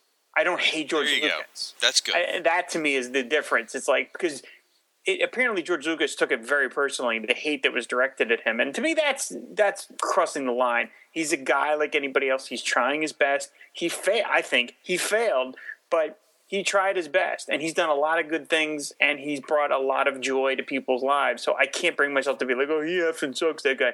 No, he tried, and he just it just didn't work. And I think it shows you that a lot of people feel the same way in the fact that he sold it off to somebody else to, for a new generation. And so that to me is the difference of the haters. And there are things in the prequels that I like, even Phantom Menace. There are some bits, pieces, scenes that I like. I think a hater is someone who just is almost like luxuriating in the hate and is just like, no, I it's awful because it is awful. And that, that to me was the difference we were trying to make on the show. Yeah, and, and I mean, episode two. There's some scenes in episode two that I legitimately love. So, um, so yeah, it's it's very fair. And and some people also questioned why we spent so little time talking about the prequels and everything. And and the, the short answer to that is that we we did express that we didn't enjoy them. And if we talked about them longer, it just would have been a bashing fest, which Right, we right. don't want to do. We we were there to celebrate Star Wars. Right. The show is meant to be a really fun, upbeat show, and then you spend an hour hating one part of it. Then it, yeah. Yep. Um, we heard from our buddy Wolfgang uh, Hartz, and he says, To me, the prequels are just as good as the older movies, and when people like you say they hate them, it makes me feel like I'm some kind of freak for liking episodes 1, 2, and 3. Well, then thankfully, Matt Whitmore jumped in before I could even say anything, and he said, Wolfgang, you're not the only one who likes the prequels. I'm not a fan of episode 2, but I really like episode 1, and episode 3 is fantastic. So thank you for jumping in there and saying that, Matt. And no, Wolfgang, you're not a freak at all. That's just your that's that's your shtick. That's what you like. That's your thing, and that's cool and that's awesome, man. And I think that's fantastic for you. It's just not our thing, you know. Yeah. No one should ever feel bad about a piece of entertainment that they like. Ever, ever. Okay, well, Because- wait. I'm going to read your quote then. Exactly what you said. You Well- because that's where the the, the, Yeah, I did. It did make an exception for Van Helsing. If Yeah, you like said, Van no Helsing, should... you're a terrible person. Yeah. Well, there it is. But basically, Rob said everyone should, you know, no one should feel bad for what they like, except for Van Helsing. Except for Van Helsing. Which is where then the Sutherland comment came Right. in earlier, and Right. became a whole running theme about Van Helsing being discussed. Yeah. No, I, I really do truly believe that. They, because everybody comes to a piece of entertainment or art or whatever you want to call it with their own life experiences, their own emotions, and you can't um, you can't transpose those feelings from person to person and expect them. I, you know, my uh, a friend of mine, my coworker and friend, his name is Dan. He had not seen White Christmas until, uh, in fact, he watched it the other night because he knows I love it so much and he liked it, but he couldn't fully grasp why I loved it so much. And I can't fully explain why I love it so much, partly because it's personal to me, and I don't I don't want to necessarily share that with people. But it's like I don't tell people that White Christmas is the greatest movie ever made, and you have to see it. I don't say that. I say it's my one of my all time favorites because of things that it strikes in me that are unique to me. But I would never say no. It's going to hit the same notes for you, and then vice versa. If it doesn't, you're terrible. So no, if you love the prequels, great, and nobody should ever feel bad about something they like, really, except for Van Helsing. You just reminded me. Every year, I sit down to watch uh, "It's a Wonderful Life" in black in black and white. Uh, Oh, well, I have black and white Oh, you should watch it, yeah. Yep. And uh, every year, I get so upset and so disappointed because my family doesn't make it through it with me, Mm-hmm. and, and I'm sitting there crying like a baby by the end of it. You know, all all it takes is someone just it, make an offhand. And any time of year, if they just go Zuzu's petals, I'll start crying, just like a like a faucet. And uh, so it's uh, don't hate me because I love it. So. No, not at all. Uh, we got a message from Michael Chiaroscuro. Best name ever. Uh, ah, this was fantastic. It was a blast taking this trip down memory lane with you, Shag and Rob. When Rob discussed the cycle of hitting your teens, wanting to grow up, and ditching your toys, and soon after regretting it and wishing you saw them around, I smiled because the same thing happened to me. I probably had as many figures as in the top photo above, which is the, the photo he's referring to from um, Lucien Dessar with his uh, sharks for sale. Actually, no, I think he's talking about the my. I think he's talking about my collection Oh, it's over yours. Okay. Because that's on Firestorm fan. I posted Oh, right, uh, right. I posted several pictures of my collection. Okay, I, all right. Including the Darth Vader carrying case, along with the Millennium Falcon and some other sets, plus most of the Superpowers and Secret Wars collections. And I gave them all away during my high school and college years. Then, within oh a year giving away the last chunk, nostalgia grabbed hold of me and regretted not having them around anymore. So thanks, Rob, for putting voice to that nostalgia regret that most of have experienced with relation to our old collectibles. Yeah, the dangerous age. That that age where you're like, I'm too cool for this shit. No, just, you're not. Just put it in the basement and ignore it, and you'll you'll you'll thank yourself later. There you go.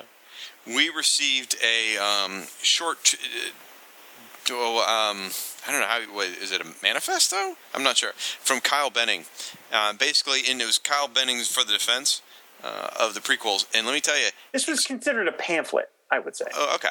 It's exceptionally well written. It is really good. Kyle, you made a, a lot of really, really intelligent points, and I'm really glad someone was able to put together such a structured argument in on behalf of the prequels. And I'm going to read some bits of it here. Um, it, it seriously, it's, it's very, very long, but it's very, very good. You should go out to Firestorm Fan and read it. In fact, a lot of the subsequent comments were just like, "Oh my gosh, you know, thank you, Kyle. You you said everything I've been trying to say." So here we go. He he says- did say everything. he says, I think the biggest difference in the two trilogies is the focal point of each trilogy. And I think that change in focus is why the new trilogy doesn't necessarily resonate with those who have been fans since 1977. In the original movies, the focus is defeating the Empire, which is this super powerful space dictatorship. Yeah, the Jedi stuff's in there, but it's a minor part. The Empire is the massive technology technology heavy dictatorship with superpower super weapons that snuff out all who oppose it. I mean, we don't even know the Emperor himself is a force wielder until the last half of Jedi. So the Emperor being a Sith Lord is only in play approximately 17% of the original trilogy. He's uh, jumping down a bit here. He says the defining moment of Star Wars is the explosion of the Death Star. It isn't Obi Wan Kenobi versus Vader. While the Jedi versus Sith tone is ramped up in Empire and Jedi, it's still not the sole focus, just part of the equation. Then comes the 1990s, and the first real in depth exploration of the Force and all of its workings of the Sith versus Jedi, all thanks to Dark Horse Comics. Here's where the focus on Star Wars completely shifts. It's no longer a tale of space battles, it's a tale of the Force. It's not Star Wars, it's Jedi Wars or Force Wars. And growing up reading that, I guess that kind of focus just goes hand in hand with Star Wars in my mind. So then he goes on to say the prequel trilogy picks up that dynamic laid out by the Tales of the Jedi series, whether it was intentional or not, and instead of the Force aspect being a part of the story, it's now almost the entire story. The focus of the Star Wars prequels was completely different. Instead of evil superweapons, space empire, it's now all about the Force. I, you know, that was really interesting the way he mm-hmm. laid that out. Mm-hmm. Mm-hmm. Makes a very good point, and that may be exactly why we don't glom onto the, the prequels as much. Because he then goes in and talks about how great things about the prequels. Specifically, he says the books are really the. It sounds like if I'm reading this right, he thought the books were probably the the adaptations were probably the best, you know, version of those stories. But uh, interesting, interesting thoughts. One thing I don't want to see in the future films that we saw in the prequels is Jedi's flying spaceships. They look silly in their robes flying spaceships. They look ridiculous. Like wear a regular shit. Like when Luke float, flew his X-wing fighter, he wore his X-wing pilot uniform. They made a figure out of it for God's sakes. He wasn't in his robes. I just I couldn't get over how silly Jedi's look flying spaceships in robes. So if we don't have any of that in the prequels, I'll be happy. I could do without someone going, "This party's over." Um, you know, Yeah, I, uh, yeah. Jedi Jedi lingo. So Death sticks, no death stick, just none of that. I didn't mind the death sticks. That was fun. Anyway, Count Druncula, our buddy Count Druncula, wrote in after 106 episodes, you guys finally talk about something I care about. He says this was well timed as I've been on a real Star Wars kick lately, prepping for a Star Wars role playing game with some buddies. Fantasy Flight, the current license holders of the Star Wars RPG, have been putting out some great role playing material with new dice mechanic that is very intriguing. Holy crap! I did not know the license to the Star Wars role playing game had shifted from uh, was it TSR or Wizards of the Coast? I guess it is. I didn't know someone else had it. Now, and I did not care for the Wizards of the Coast version of it. So now I may have to check this out. I'm very interested to hear what that's about. I would argue, in terms of the 106 episodes, finally caring about something he talks about, I would argue Count Druncula has written 106 comments, and finally one worth reading is this one. So Oh, I like that he didn't even care about the episode he was on. no, yeah. That's, well, Uh, he also wrote, Well, the prequel movies burned me on the love of Star Wars. He says, I make up my own Star Wars canon, and it doesn't include Phantom Menace, Attack of the Clones, or Revenge of the Sith. My Star Wars is Star Wars, which I've stopped calling A New Hope, The Empire Strikes Back, Return of the Jedi, most of the Timmy Z- Timothy Zahn novels, and a handful of other books and comics. Dark Empire, as great as it was, does not work in the same continuity as the Thrawn books. It should be a different continuity. Totally agree with that. Yep. Uh, we got a message from David Sopko, and he says, One last thought. My mom was so cool. When Empire and Jedi were released, she kept me home from school to see them opening day. it's the greatest thing I ever read. The first show at the local showcase cinema. Oh, yeah. Well, I like the prequel movies for what they were. They're not in the same league for me as the original trilogy. I could not get over that his mom kept him home from school to watch, to see the Star Wars movies. If I tried to sell that to my parents, they just would have just stared at me like I was an alien. I mean, he did that anyway, but uh, that is just amazing to me that his his mom did that. That's the cool. I, I think I, I I think she retroactively earns a, a um a Steam award just because being the coolest mom ever. Maybe a Nobel Peace Prize. Yeah, maybe. Did, did I tell you how my the circumstances of me seeing Jedi? Mm. I kid you not. It was a fifth grade field trip. Wow. Yeah. and the way they, the way I guess they worked that was when we came back, we all had to draw a picture of our favorite part of the movie. That's awesome. That's great. That That's a really fun idea. Very creative too. How insane is that? How do you Yeah. get away with that? How did they make ta- taxpayer dollars paid for me to see Return of the Jedi? Thank Was you. it was it just twenty six kids drawing? It's a trap. No, I oddly enough I drew the Emperor with Force lightning. Ooh, So, ooh, yeah, interesting. tells you a lot about what direction I was headed. So, uh, heard from our buddy Scott Gardner from the Two True Freaks podcast network. He does a podcast. Uh, used to do Star Wars Monthly Mondays. Now he does Growing Up Star Wars. And uh, his comment is just solely, "Hey, you don't hear me talking about Aquaman and Firestorm on my Star Wars show." So, That's funny. I thought Lucas sold Star Wars to Disney, not to Scott. I was. oh snap! Now Scott does work for Disney, so you know, maybe, maybe Scott was part of the deal and he can't talk about it. Maybe it's one of those NDAs. I have no idea. So could be, could be. uh, we got a comment from Gene Hendricks. "Quote: Do not speak ill of the gonk. Needs to be on a T-shirt." I completely agree with that. I completely. I can. I can. I honestly can see the T-shirt design in my head too.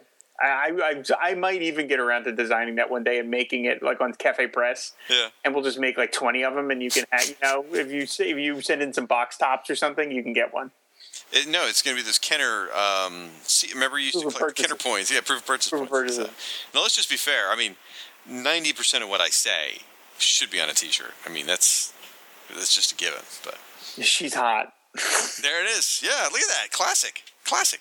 All right, heard from Aaron Bias.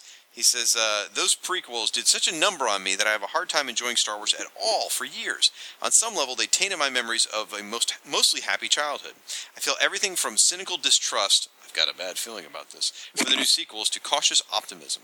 But today, listening to you guys talk about Star Wars has rekindled in me the love I once felt. Today, you're reminding me that all the good stuff that happened because of Star Wars still happened. I still have those memor- memories and moments forever. Today, because of you, I have a new hope. Ooh. Yeah. And then he uh, followed up later. He sent a message. He goes, Hey, I found a brief acknowledgement of the holiday special in an official publication. In the 1998 Dorling Kindersley Star Wars The Visual Dictionary under Boba Fett on page 50. Man, he's like a bibliography guy here. It states, working as a spy for Darth Vader, Boba Fett first encountered Luke Skywalker on a moon in the Panna system, where he almost tricked Luke into giving away the new location of the main Rebel base. Now, I'm not too surprised that they acknowledged the cartoon, actually, within the holiday special, because I think that's universally accepted as being pretty good. and i Well, I'm sorry. Go ahead. I mean, interrupt. Well, was just saying, it, it, it gains cool points just by comparison to what it was surrounded with anyway. So. Right. I think what I said on the show, and I, maybe I wasn't clear, is I, I have I know that they have acknowledged the events of the holiday special in the Star Wars canon, like Luke, like uh, I'm sorry, Aaron just points out. But what I think has never been acknowledged is a chronological history of Star Wars where the holiday special is included. That's, That's what I mean. That's like fair. they, you know, they don't like a guy who's saying, "Hey, on May 25th, the movie premiered, and then this happened, and then the toys, and then this." The holiday special is never mentioned in those corpuses. It's just skipped. the, events are mentioned in the fictional universe of Star Wars, but in terms of the standing back and analyzing it from a, uh cultural event, the holiday special is never mentioned in any official Lucas related book. Which is interesting because I got to imagine it was probably a ratings bonanza. I mean, they probably got more friggin' people watching the first 15 minutes of that than like any show that year. The first 15, yeah. Right. And then by then they all turned it off. In England, they have this thing called an appreciation index. I don't know, we may have it over here too. I don't know. But like they have the ratings, then they have an appreciation index. And Doctor Who, I, that's how I, I'm aware of it, usually rates it like, you know, around the 85% on- on the appreciation index. I think the holiday special got a 4% probably by comparison. So. Uh, let's see. He also went on to say uh, regarding Timothy Zahn borrowing from West End games, yes, but he also borrowed heavily from a couple of the sources the uh, role-playing games borrowed from themselves: the Han Solo novels by Brian Daley and the Lando Calrissian novels by L. Neil Smith, which were absent from your broadcast. I'm glad he brought that up. And Daley introduced the Z95 Headhunter fighter, and I believe Smith may have been the originator of the card game Sabacc. So. Very good points. We did not mention those novels. Um, I don't know if No. you read any of those or not. No, I've not. I, I have I have them, and I read one or two of them many many many years ago. The as I understand, the Lando Calrissian ones are actually pretty cool.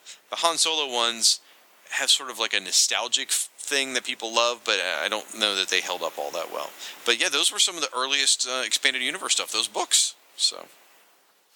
Heard from our buddy Diablo Frank. He said the first time I heard the word prequel, because I, I, I brought that up. I said it wasn't the word invented for Phantom Menace. He says the first time I heard the word prequel was during the promotion of a different Lucasfilm property, Indiana Jones and the Temple of Doom, which was also a focal point for the intervention of PG 13.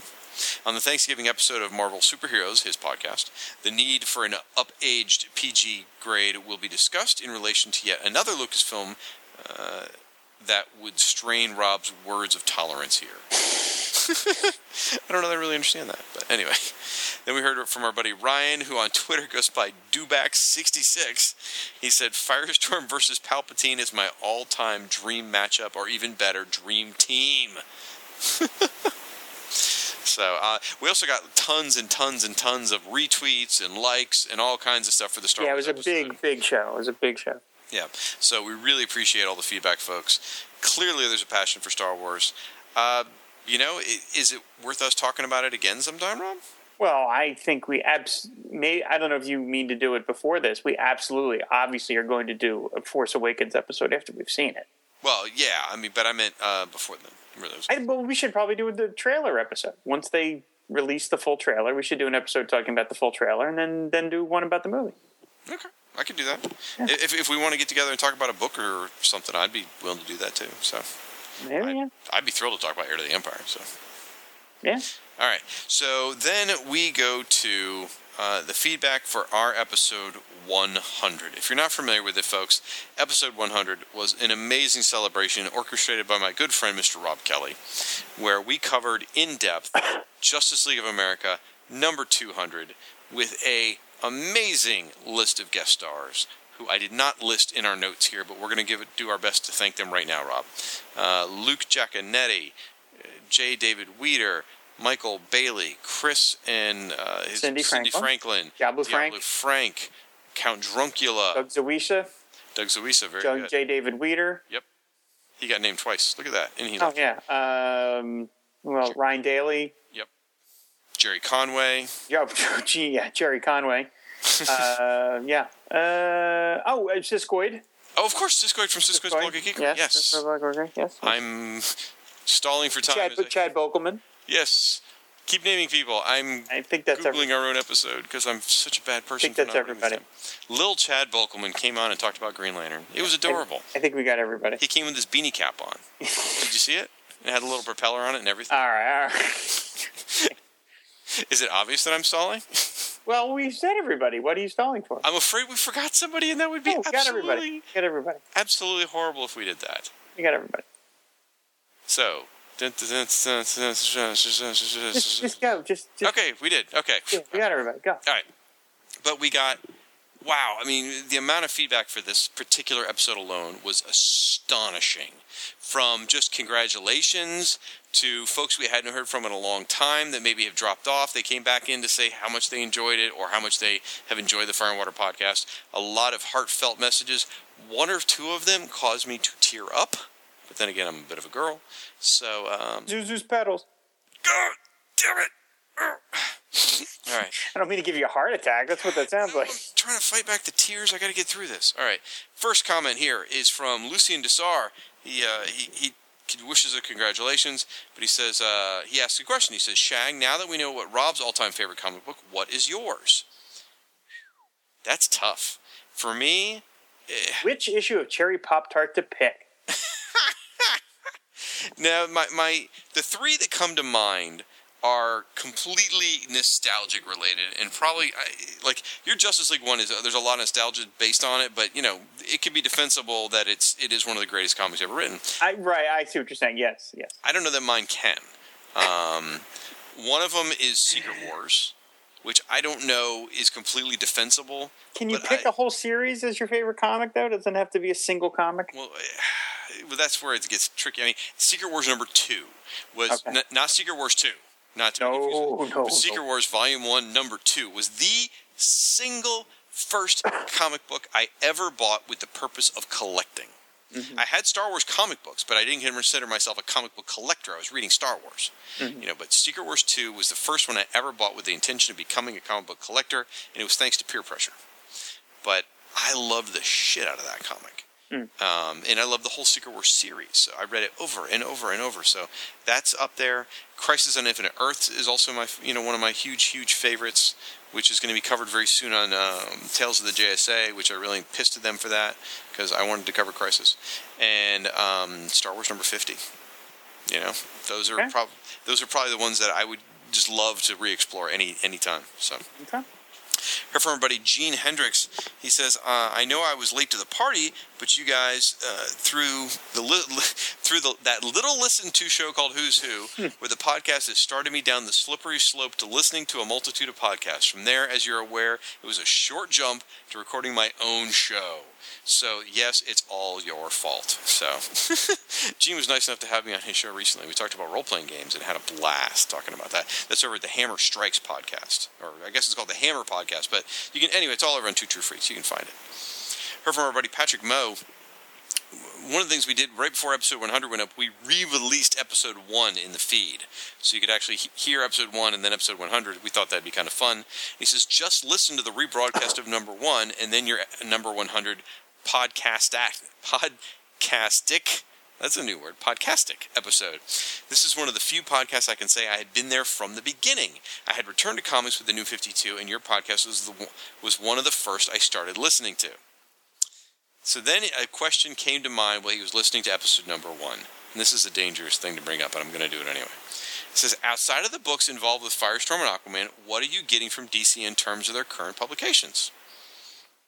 I'll go first. Uh, as of about three weeks ago, outside of stuff related to Aquaman and Firestorm, I'm getting absolutely nothing from DC Comics.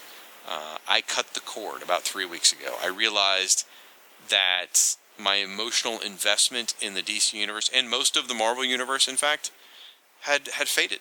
I still love those characters and that universe and stuff like that. It's the find your joy thing. What I've done is I've decided, you know what, I am not going to spend three ninety nine on comics that I don't care about anymore. Instead, I am going to buy more trade paperbacks of old stuff. I'm going to buy more fifty cent books. You know, like this. You know, this much lauded stack of 80 Warlord comics I've been talking about that's sitting right next to my desk Next here. to the sad sack. Right next to the sad. It is. It actually it is. It's in the same box as the sad sack. Which I loved the hell out of reading Sad Sack with my daughter, and I've been re- I've been reading these uh, X Men Forever comics from ten years ago by Chris Claremont. I mean, I, I I'm not going to buy that many new comics. I still have Daredevil, um, Hawkeye on my pull list because those are two fantastic titles. Once Mark Waid leaves Dar- Daredevil, I'm not, I'll probably stay with it, but we'll see. And um, and I'm getting the Doctor Who titles. I just wanted to support those, and they're not bad. And then I get Back Issue Magazine. I think that's it. I don't think, you know, outside of the Aquaman title, I don't think I get anything else. What about you, Rob? Um, yeah, other than Aquaman and Aquaman and the others, I don't buy any other books regularly. Um, I don't buy anything in print anymore. Uh, it's all digital. Really? I Uh, didn't know you made that jump. Yeah, because I just don't need to own these things. Uh, I mean, I get the Aquaman and Aquaman and the others in print, but anything else that I want to sample, um, like I bought the first, the new Batgirl, uh, Batgirl number 36 with the new team on it. Damn, that was good. I bought yeah. that issue. Yep. And I bought She Hulk, and I bought um, uh, the digital only Sensation Comics. I was buying that, but I don't buy any series regularly. I don't buy Justice League regularly. I buy it. I I will uh, if I know Aquaman is in it, I'll pick it up. But other than that, I skip it because that book just to me lost its thread a while back. Um, so that's it. That's other than in terms of ongoing series, Aquaman and Aquaman and the others is is it because I really just have lost that. Um, You've Just- lost that Yeah. love and I have that that super design. You know what? I I don't even know if I don't even know if I really want to go down this road because it just sounds like a cranky old fan. But um, uh, I read books at night. You know, I read like a, ch- a chunk of a book uh, before I go to bed, and I'm in between. I just finished a book, and I'm starting a new one tomorrow. And I had like a day where I was like, I only had like 20 minutes to read, and I didn't want to start the new book. So I bought an issue. Uh, I read an issue of Star Wars, Marvel's Star Wars, that I bought as a back issue, number 60. And it's written by David Michelinie, art by Walt Simonson and Tom Palmer. And I just loved it because it's a, tells a complete story. A lot happens. It's part of a continued story, but it, but in it itself has its own story, and it just felt so complete. And I don't remember the last time I bought a regular m- current m- comic that feels like a complete story anymore. There's so few where it feels like you're actually being told eh, that something has a beginning, middle, and end. And this book had that. And it was just like refreshing. And I'm like, that's part of the reason I just, I'm not into modern. Now, I should expand and read more stuff outside of just DC Marvel, obviously. And a lot of it is, I just don't have the time. I don't know what's good. And it's, you know, comics are so expensive that it's hard to experiment because then you're investing a lot of money. Um, but I just sort of miss being told like a complete story. Now, that said, once Marvel starts up its Star Wars titles again, I am getting all three books, starting with number one. I don't think I'm going to stick with all three. That seems I, the odds that they're going to be able to spin all those plates is pretty remote to me. But I'm going to try. I'm going to start. I'm going to buy all three from the beginning. So And I want to be sure and, and be absolutely clear when my feelings towards the DC universe, I'm not necessarily negative about the DC universe. I'm not angry about it. I, I went through different periods of did the whole stages of grief, perhaps I don't know, but I'm not upset. It's just not for me anymore. yeah, yeah. You know, will something happen? You know, will convergence bring me back for a while? It might. It might not. I think it's probably too late. But you know, I, I may try a book or two here or whatever. But it, and I certainly don't begrudge anybody who's into it. You know, when I see someone talking about how much they love what's going on in Green Lantern, I think that's totally kick ass. Yeah, that's that's cool. awesome. Yep, yep. I, I, I need to get out of your way. You know, instead of being Mm-hmm. the grumpy fan going, I don't like where they're going with this book. Instead, I'm going to go read some old Ultraverse from 1993, love it, and say, you know what? You enjoy the crap out of that, you know, Blue Beetle or whatever book. Have fun with it. I want you to enjoy it. It's just not for me anymore. This is the first time in 30 years I'm not getting Justice League. That's a Yeah. weird feeling. Mhm. But and I might cave in six months and be totally back in. Who knows? But the DC universe that my heart and soul belongs to is the pre-crisis DC universe, and if I want to read some of that, I'll dig it out of the long boxes. Mhm. Mhm. Patrick, there you go. Uh, we got an email from Daniel Butcher, and he says uh, regarding the rebroadcast of episode number one. I think that Rob said. I think that Rob can say he won with this prediction that Johns would sync up Aquaman and Justice League since we got through one of Atlantis. That wasn't that wasn't a hard guess to make, but I'll take it anyway. He says, "Seriously, you started you started strong, and this was a great blast from the past. Since I had read all these titles, thank you, library, and got to compare my notes with what you were hoping." Agent Daniel. He's from the Welcome to Level Seven podcast, along with, with Should- Ben, ben- along with Ben Avery from uh, who's part of the Ultraverse podcast network. So, heard from Michael Lane. He says your choices of guest hosts were great, and having Gerry Conway do the intro, OMG! I have to admit the intro was giving me chills, and when it was mentioned who it was. Perfect. It's corny, but as someone who started collecting in the early 1980s, you hit all the right buttons for a fanboy like me. I'm a relatively new listener to the Fire and Water podcast, having been roped in by the Who's Who in the DC show, but I am now a devoted follower. Hey, Yay! happy to have you aboard. You're officially a nuclear sub, Michael. That's right. Uh, we got an email, a message from Ange of the Supergirl blog. He says uh, he gives several different points regarding issue number 100. Number one, the initial recap of the Appellax issue was handled beautifully, and this was where I learned about this origin of the JLA. As Rob says, there weren't reprints or the internet to just look something up back then. I love the small touches Perez does to delineate the time period of this adventure, especially Wonder Woman's old costume and her hair tucked under her tiara as it was back then. Ah, I forgot about the hair and the tiara. That's good. Yeah, I love yeah that that those three pages, man. Just that's my oof. By the way, Ange is part of the uh, Legion of Super Bloggers, too. Okay.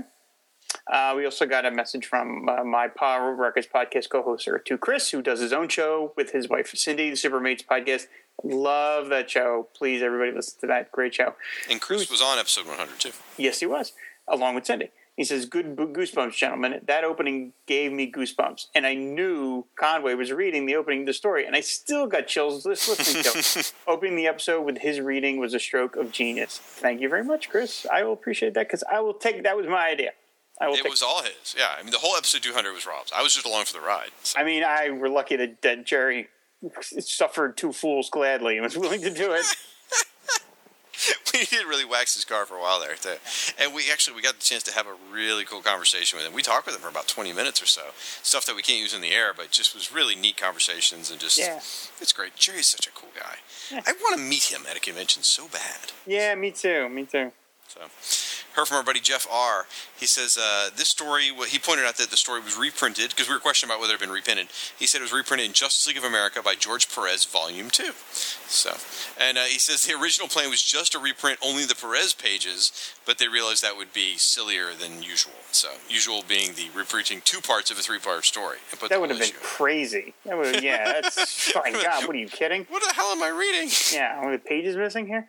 Uh, we got a, a message from Daniel Cynical Adams, and he says, Three years ago, I was stuck in a Walmart Auto Center waiting room while my tires were being replaced, about to move back home after an ill advised year long stint in Memphis, Tennessee. I was browsing my Facebook feed when I saw the Aquaman Orange page send out a request for any musicians interested in helping out with a special project. Bored and intrigued, I immediately responded. Rob Kelly, a guy I barely knew anything about at the time, pitched a ludicrously obscure podcast that would combine Aquaman and Firestorm lore. Furthermore, he needed a theme song for the podcast. It was too ridiculous a premise for me to resist, so I accepted the job on the spot. Within five minutes, I had written the lyrics. Within a couple weeks, Ashton Burge and I had music. We were ecstatic to hear our song at the end of that first episode and humbled by the positive reactions to it. Yeah, it is that. That was one of like the early things that made us really Shag and I really love the show was the, those great themes, and we have the, the Fire and Water theme and the Who's Who theme. We're just so perfect, and so we love that we get to run them every single episode. Their their stuff cracks me up so Yeah. much. It, it's just funny because it's so different from what Daniel normally records. I mean, Mm-hmm. they, they have a really great. The Bad Man with Pajamas is a great you know hard rock band or metal band, however you want to define it. But uh, having th- them do this lighthearted stuff is just hysterical. So he also wrote this other comment, and I just have to read this. It's a maybe it's a bit too much patting ourselves on the back. I don't know, but it says the show is energetic, insightful, and insightful. Uh, often hilarious and always fun. It has inspired bonding, controversy, emotional outbursts, and solemn reflection. We've seen Aquaman rise to the height of superhero popularity, Firestorm move into the live action realm for the first time, and an entire DC universe rebooted. We've reflected upon the past glories and blunders. We've been fortunate to spend time with wonderful creators that brought us so much joy. Gifts have been bestowed, memes have been created, we've developed our own logo, we even have a soundtrack episode. it's just wh- this is one of the messages when I read it. I um, I got a little emotional. So it was. Thank you, Daniel. That really uh, hit all the right buttons with me. I guess. very nice. Her from Cisco, uh, who Siskoid, who was on the episode.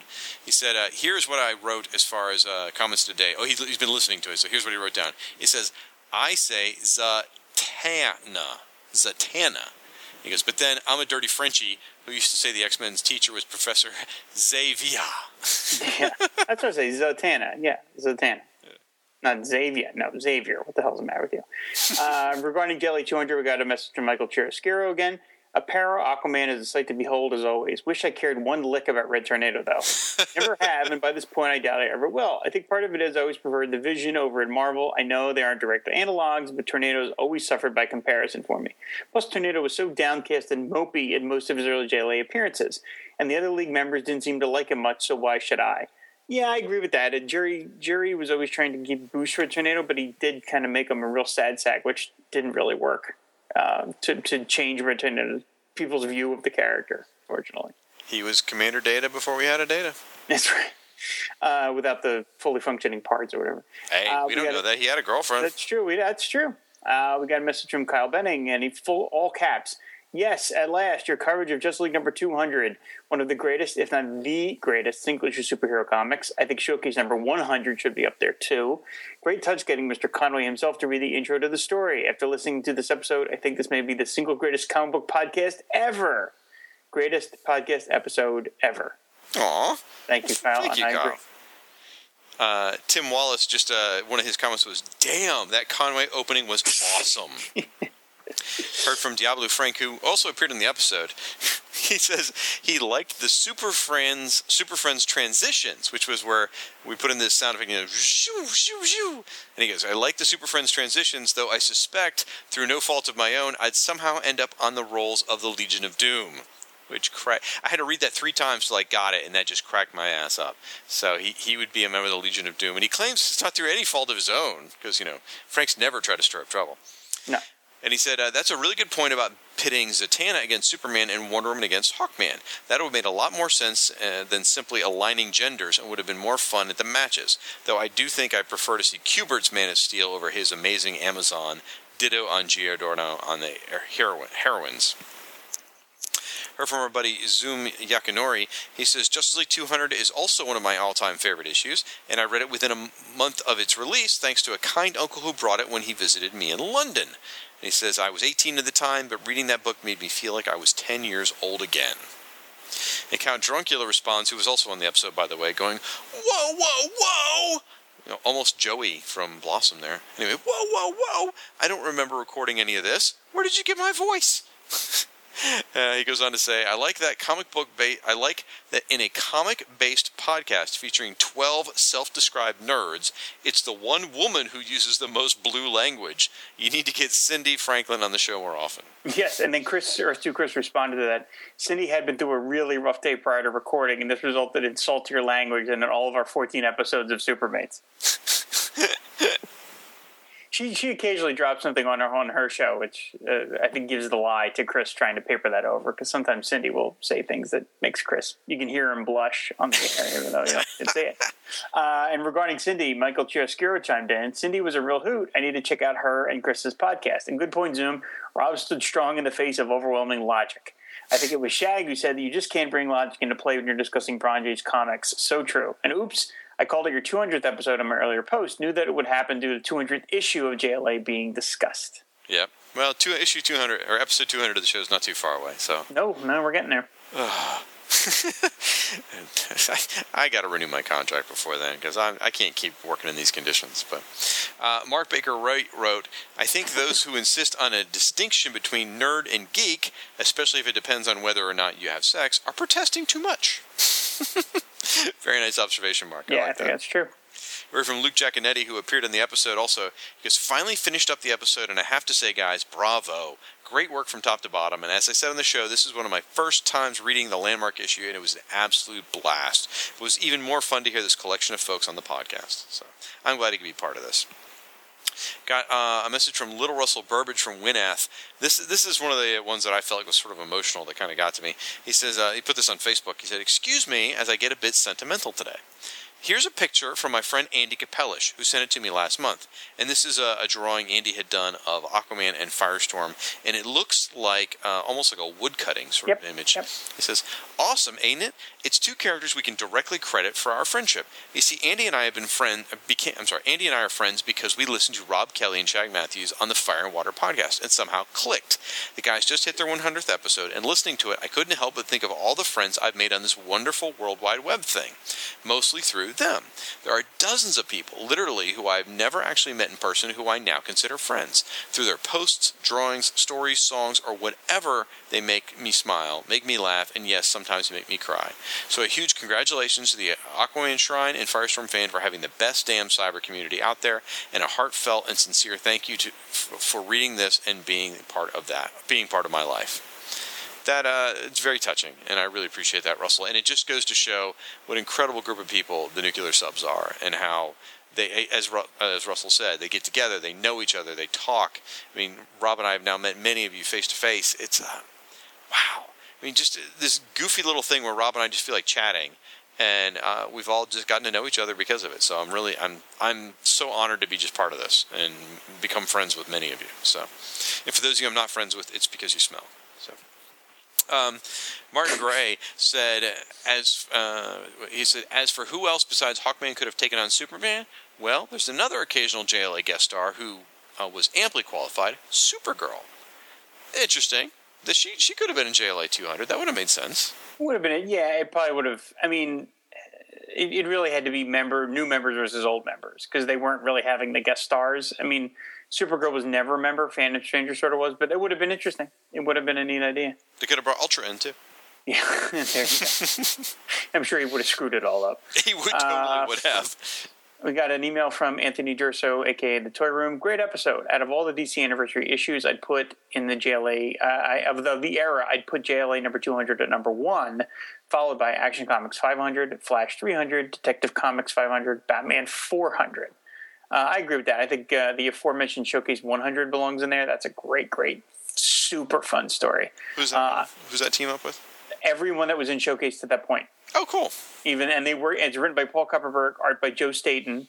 Uh, they work in everybody: Aquaman, Flash, Green Lantern, Metal Men, Sugar and Spike, Fireman Farrell. I mean, just every character. It's really a really fun book. But yeah, there's just some good anniversaries. I love that Flash 300. That was a great. I bought that one off the stands. That's a great comic. That, that I would love to cover that if we ever decide to do something for our 300th episode. You know, I don't know that I have Flash 300, which is which is Great. interesting. What's That's that? a fun book. That's a Well- fun book. Well, the funny part is I have everything on each side of it, starting with like 289 to like 304 or something like that, or 308, hmm.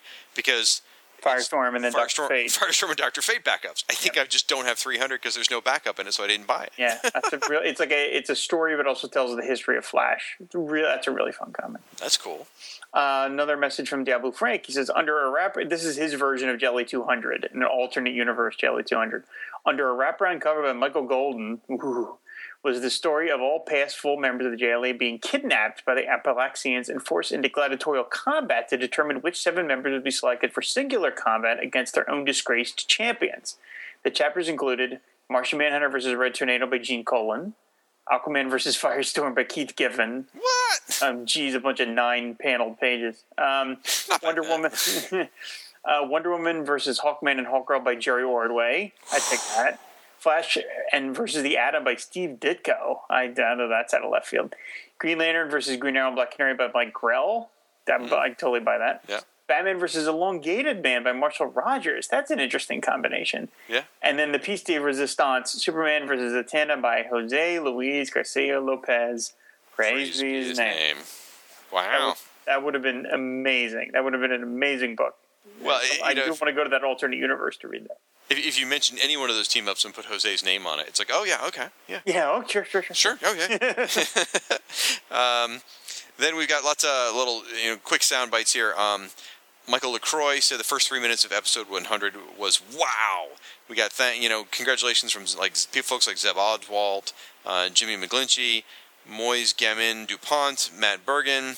Aaron Bias said, I have to say that although I'm a big Brian Bolland fan, in the absence of Neal Adams, I would have gone with Trevor Von Eeden.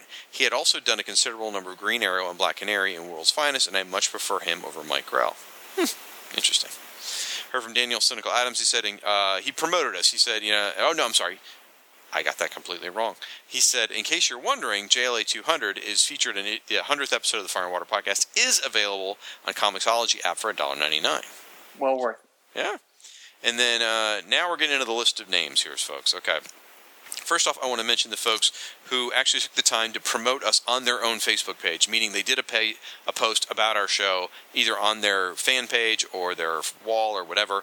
Folks like Cord Industries, Ultron is my Elvis, Siskoid, Randy Caldwell, Dan Kurtzky, Russell, I'm sorry, uh, Lucas Garrett, Mike Peacock, Chad Bokelman over on Lantern Cast, and Jay Jones on the Captain Atom Facebook page. Appreciate that. Okay, here we go. Well, the people who liked it and you know did did different things, you know, promoting or thanking us on our or telling us congratulations on Facebook is over a hundred names long.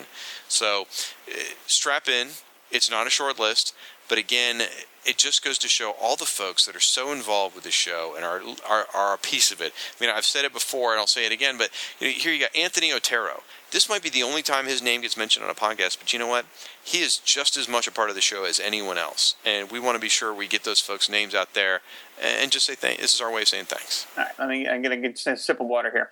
Go for it. Uh, AJ Chawaster, Abe J. Hoekstra, Abel Padilla, Adriano Mello, Alan Middleton, Albert Miranda, Alex Giles, Alexander Adrock, Andrew Kolvik, Andrew Luckett, Andy Capellish, Andy Maples, and Jethelo Stivez, STVZ. That's a mix Mixel Piddles like name if I ever heard one.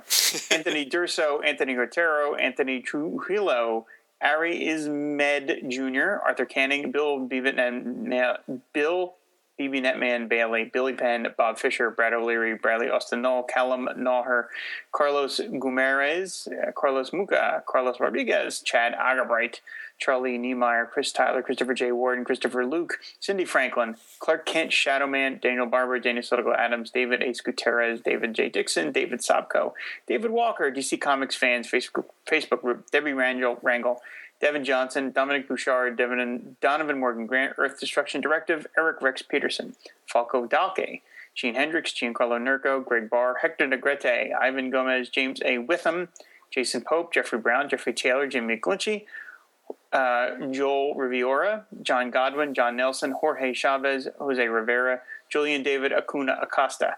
That's fun to say. Kuna Matata. Yeah, Acuna- Keith G. Baker, Kevin Deemer, Kevin Hommel, Kenneth Spicer, Kevin Culp, Kier Rogers, Kyle Benning, Lucas, Lucas Garrett, Luke Dobb, Mark Mac Bird, Majid Dinjal, Mark Nito, Matt Ev, Max Romero, Michael Bailey, Michael Campo Chiaro, Michael Wagner, Michael Fedek, Mike Gillis, Mike LaCroix, Mike Peacock, Mike Salt, Moise Gammon Dupont, Oli Almadea, Oscar Olade, Philip Hodesh, Paul Rua, Randy Caldwell, Randy Meyer, Ronnie Ling, Russell Burbridge, Ruth Sutherland, Ryan Daly, Sean and Curry, Sean Brock, Simone Malarkey, namer of Salty, Siskoid, Steve Atwell, Whoa, whoa, Steve whoa. Who's the namer of Salty? huh? Who's the namer of Salty? Simone Malarkey. Oh, She right. Salty. She came up with the name. Siskoid, Steve Atwell, Steve Greenwood, Steve Morrell, Tim Wallace, Victoria Sears, Galatanis, William Byrne, William Estep, Ilderay Sinar, and Deb Oswald. How cool is that? Over on Google Plus, we got a few folks that also promote us on their G Plus page. Rory Williams, Crusader Media, which is my buddy Kane Dower from the uh, Ultra Force podcast, and uh, Andy. Um, I, I should be able to say his last name now, but I, I can't. Backed. Uh, he hosts the Flash podcast, so and I've appeared on his show a few times. So thank you for that. Dale Russell said something which is pretty funny because you know it was our 100th episode. He said, "Wasn't Firestorm canceled at issue 100?" sort of implying that Fire and Water was going to get the axe at that Too point. soon, too soon. it, it will always be too soon. So, so uh, just want to say thanks to some other folks over in Google Plus: Alexander Osias, Black Canary Fan, Blue Tyson, Bubblegum Punk, Carlos Alam- Alamillo, Comic Book and Movie Reviews, Dale Russell, Eric DeFractis, Gene Hendricks, Jeff Nelson, Jared Gray, Juan Manuel Payton, Carl Brusays, Keith G. Baker, Kevin Culp, Luis Alvizio, Luke Giaconetti, Martin Score, Mary Ellen Montand, Max Romero, Michael Wagner, Rasheen Washington, Rory Williams, Stephen Shend, Tim Wallace, and Vance Highstand.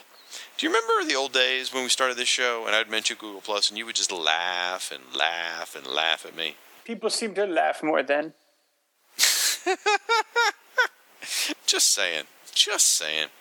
Then over on Tumblr, some other folks who promoted us, which thank you so much on their own Tumblr page, Life's Left Turn, uh, sorry, Life's Left Turn, Gabriel Peralta, Mr. Perturbed, and Kichi Baker. Also, some for- folks who showed us support over on Tumblr Landrew72, It's Dark Time Cop, C. Wayne 1031, The White J.M. Kelly, uh, Green Fantern, and Paul Loves Comics. Then over, on Instagram, we got some support from uh, that creative guy. He said, "Heard it last night before bed. Even went along while listening with my new with my JLA 200. The Gerry Conway intro rocked. Congratulations on the 100." And Bradley Null said, "Love the episode. Love this comic. Love this panel." Which was uh, the JLA running straight forward at you. Yeah. Uh, we also got support from these people on Instagram. Full Metal Ninja, right? Uh, Full Metal Jinja, actually. Reggie, DC Dill, Quan A, Rachel, Cyan Princess, Buck Rowlett, Buck Rowlett, Buck Rowlett, JD McLean, Sympathy for Me, Andres Corcol, Max Romero, Lucas Zork, Jose Sierra Hernandez, Tattooist Puppet, Aaron Jones, Keith Samra, John B, CJ Hooper, 39,000 Batman fans, can't be wrong. Justin Williams, Cody, John M, Benjamin D, Bradley Null, Dallas Campos, Robert Pend, William Estep, Joe, Professional Amateur, A. Helson, Ben Vogel, Bailey Ewing, Kichi Baker, Raphael by Design, Mr. Toy Guy, Loli Lalo, Chuck Rodriguez, Point of Geeks, Alberto Gomez, Alexander Adrock, Series Killers, and Lucas, Louis, I'm sorry, Luis Solano. Awesome. Um, our buddy David Gutierrez just commented how great the Gerry Conway intro was. Luke Dobb wrote on there uh, on Twitter. I'm sorry, this is over on Twitter. He wrote one minute into episode 100 of the Fire and Water podcast, and it's already thrilling, which was great. Uh, that was nice to read. Then strap in, folks. Here is the Twitter responses. Uh, folks that you know retweeted us, favorited us, you know whatever, talked about the show. All right, here we go. Aburrito D. Tontieres, uh, AI, Alexander Adrock, Andreas Garcia, Andy Beckett, Ange, Anthony Durso, Archie, Batman. Huh, look at that Batman. Great. Brian, Brian Rossiter Jr., Bruce Wayne.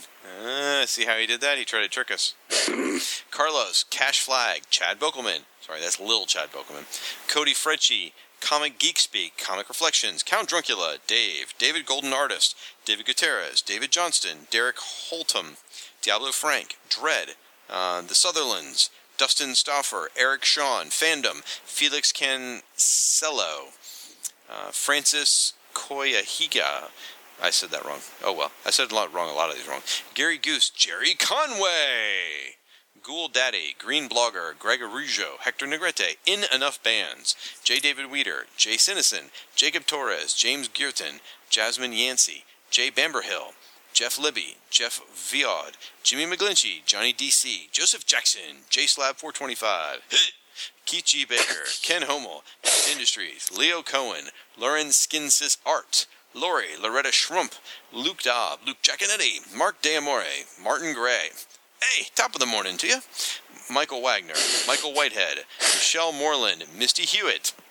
I'm going for all the old callbacks here. You notice that? um, Moldwitch, Oliver Dant, Omar S. Hendricks, Paul Bowler, Pedro Agnosto, Ray, Red Eye Jedi 83, Rolled Spine Podcast, Roy Phillips, Sean Dulaney, Sean Izaki, Shannon Eric Denton, Silver Age Sensations, Siskoid, The Action Room, that's what they call my bedroom, The Flash Podcast, The Lantern Cast, The Prince of Hope, The Underground, the V Crew Comics, Tom Panarese, Tony D, Viznu Galan, Zoom Yakinori, and Floto Span. And not one Slipknot reference in the bunch. See what I did there? Yeah. Yeah, pretty clever. All right, now, folks, we have some Steam Awards to give out. Yes, that's right, Steam Awards. These are given out to folks that go above and beyond and do something absolutely amazing to either help promote the show or help promote the character of Aquaman or the character of Firestorm or just do something that tickles our fancy. So, uh, this time out, there were two folks that created original artwork specifically to celebrate the 100th episode of the show. Um, one is by someone over on Tumblr who goes by the name Nekamoto, and Neko Meko. What is it? You said Neko- Nekomoto. Oh, Nek- yeah. Nek- Neko Thank you. You're absolutely right. I'm. I'm. Eh, don't take offense to that, Nekameko, because if you've listened to the show, you know I don't pronounce anything right anyway. So it's nothing personal. So created this really cool. It's a circular piece, and the top half is sort of dedicated to Firestorm. The bottom half is dedicated to Aquaman. So the coloring on the top is sort of oranges and uh, orange colors. The bottom half's blue. But there's this adorable Firestorm and an adorable Aquaman on the page, and it says the Fire and Water Podcast. And uh, Nekameko has done a lot of these little Firestorm drawings. There's so, it looks I don't know. It always- kind of reminds me of that JL8 comic strip, you know. Mm-hmm. And a little some some anime in there thrown. in. Yeah. And uh, he's done several of these little shots of Firestorm, like recreating like the Killer Frost cover from issue number three and different things like that. So lots of fun. Really adorable, adorable shot. I love it to death. Why don't you walk us through the next one, Rob? And then the other one is from Zoom Yukinori, who we all know is super talented when it comes to that. He sent us a uh, full-on comic cover from the 1980s because it's 50 cents, and it's uh, the Fire and Water pod, re- recreating the DC Comics Presents logo. It's F and W, the Fire and Water podcast, Aqua Rob and Fire Shag, featuring us taking on a uh, an invasion from the Vega system. Um, it is deeply disturbing seeing my ugly mug and Beldar Conehead like head on top of Aquaman's body. That said, I am ripped. I mean, Yes, you you made me ripped. So I do appreciate that. And uh, and then there's a bonus feature. Plus, Darkseid goes on a road trip. Desaad. Oh, you do. You should do the voice. Desaad, Kalibak, get in the van. Yeah. yeah. This Talk is- about deeply disturbing. The shot of me wearing Firestorm's cowl and my literally bald head showing through on fire is, Yeah. is gave me nightmares. Yeah, it is. We are not getting any shampoo sponsorships. None at all. but the but the the lice you know protection companies love us. So, Yeah. but uh, it's this thing is just such a hoot, and his artwork is just amazing. I mean, just amazing, so great. That firestorm shot. I mean, I actually had to sit there and question. I'm like, is that uh, from a firestorm cover? Maybe, and I'm not knowing it. Zoom is a great mimic of other people's styles as well as uh, doing it his own on his own stuff. But I mean, he he is really good at. If you've seen that the line that he's drawn thing, he's able to mimic different sorts of styles pretty effectively, where it looks pretty dead on. And this, you know, short of the fact it's got two giant bald guys on it, you would be hard pressed to not know this is a comic from 1981 or something. Right. Well, I like that Aquaman also has the powers from like the comic book where he powers he doesn't actually have, which is even In the better. cartoon, yeah, he's got Yeah. The, yeah, he can do whirlpool powers. Yeah, it's awesome. So great. I, Definitely both. I long to get in that kind of shape. Oh my gosh. Both of these guys, uh, Nekameko and Zoom, are absolutely Steam worthy. Congratulations. It's a hell of an honor to win a Steam Award. to win a Steam Award for the 100th episode, that's some kind of special. So, guys, just know your Steam Award is on its way. And when you receive it, just remember it's as tangible as Steam itself. So keep it with you close at night, and it'll it'll keep you warm. So, thank you guys. Uh, I'm really touched, and by all the feedback, it's been absolutely wonderful. It's been a great trip. I'm looking forward to at least another three or four episodes, um, maybe five, six. We'll just see. I don't know. My heart's not really in it anymore. But um, Gotta get at least one more Bob Haney episode in there. oh, I, I was just thinking about that because you know we've done a couple now of the whatever, Whatever happened, Happened to, To, yeah. but we haven't done the next Haney episode. I want to do that one with with uh, was it Batgirl and Wonder Woman where they just quit and become fashion models or whatever it was. Somebody told us about. There's a lot to pick from. I want to read that so bad. So, um, Rob, why don't you tell the folks at home where they can uh, email us? Firewaterpodcast at Comcast.net and fire and water. Yep. And so definitely check those out. You can also find me at firestormfan.com, and you can find me on the social medias under uh, the handle firestormfan on Facebook, Twitter, Tumblr, Google Plus, and Instagram.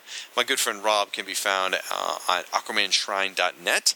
You can also find him under the same handle of Aquaman Shrine on Facebook, Twitter, and Google Plus. Woof. Well, um, until next time, I think it's uh, fair to say fan the flame, Flame. and ride the wave. Bye. Aquaman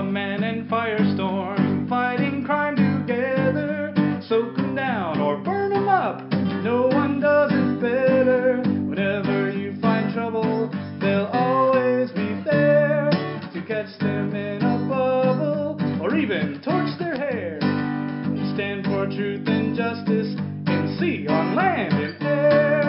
Firestorm and Aquaman, they make a super pair. Aquaman and Firestorm, super friends forever. Yeah! But most of all, Ronnie's alive. I saw him, Cisco. A time to connect with old friends. Ronnie! I'm not Ronnie. Robbie Amell guest stars. Firestorm.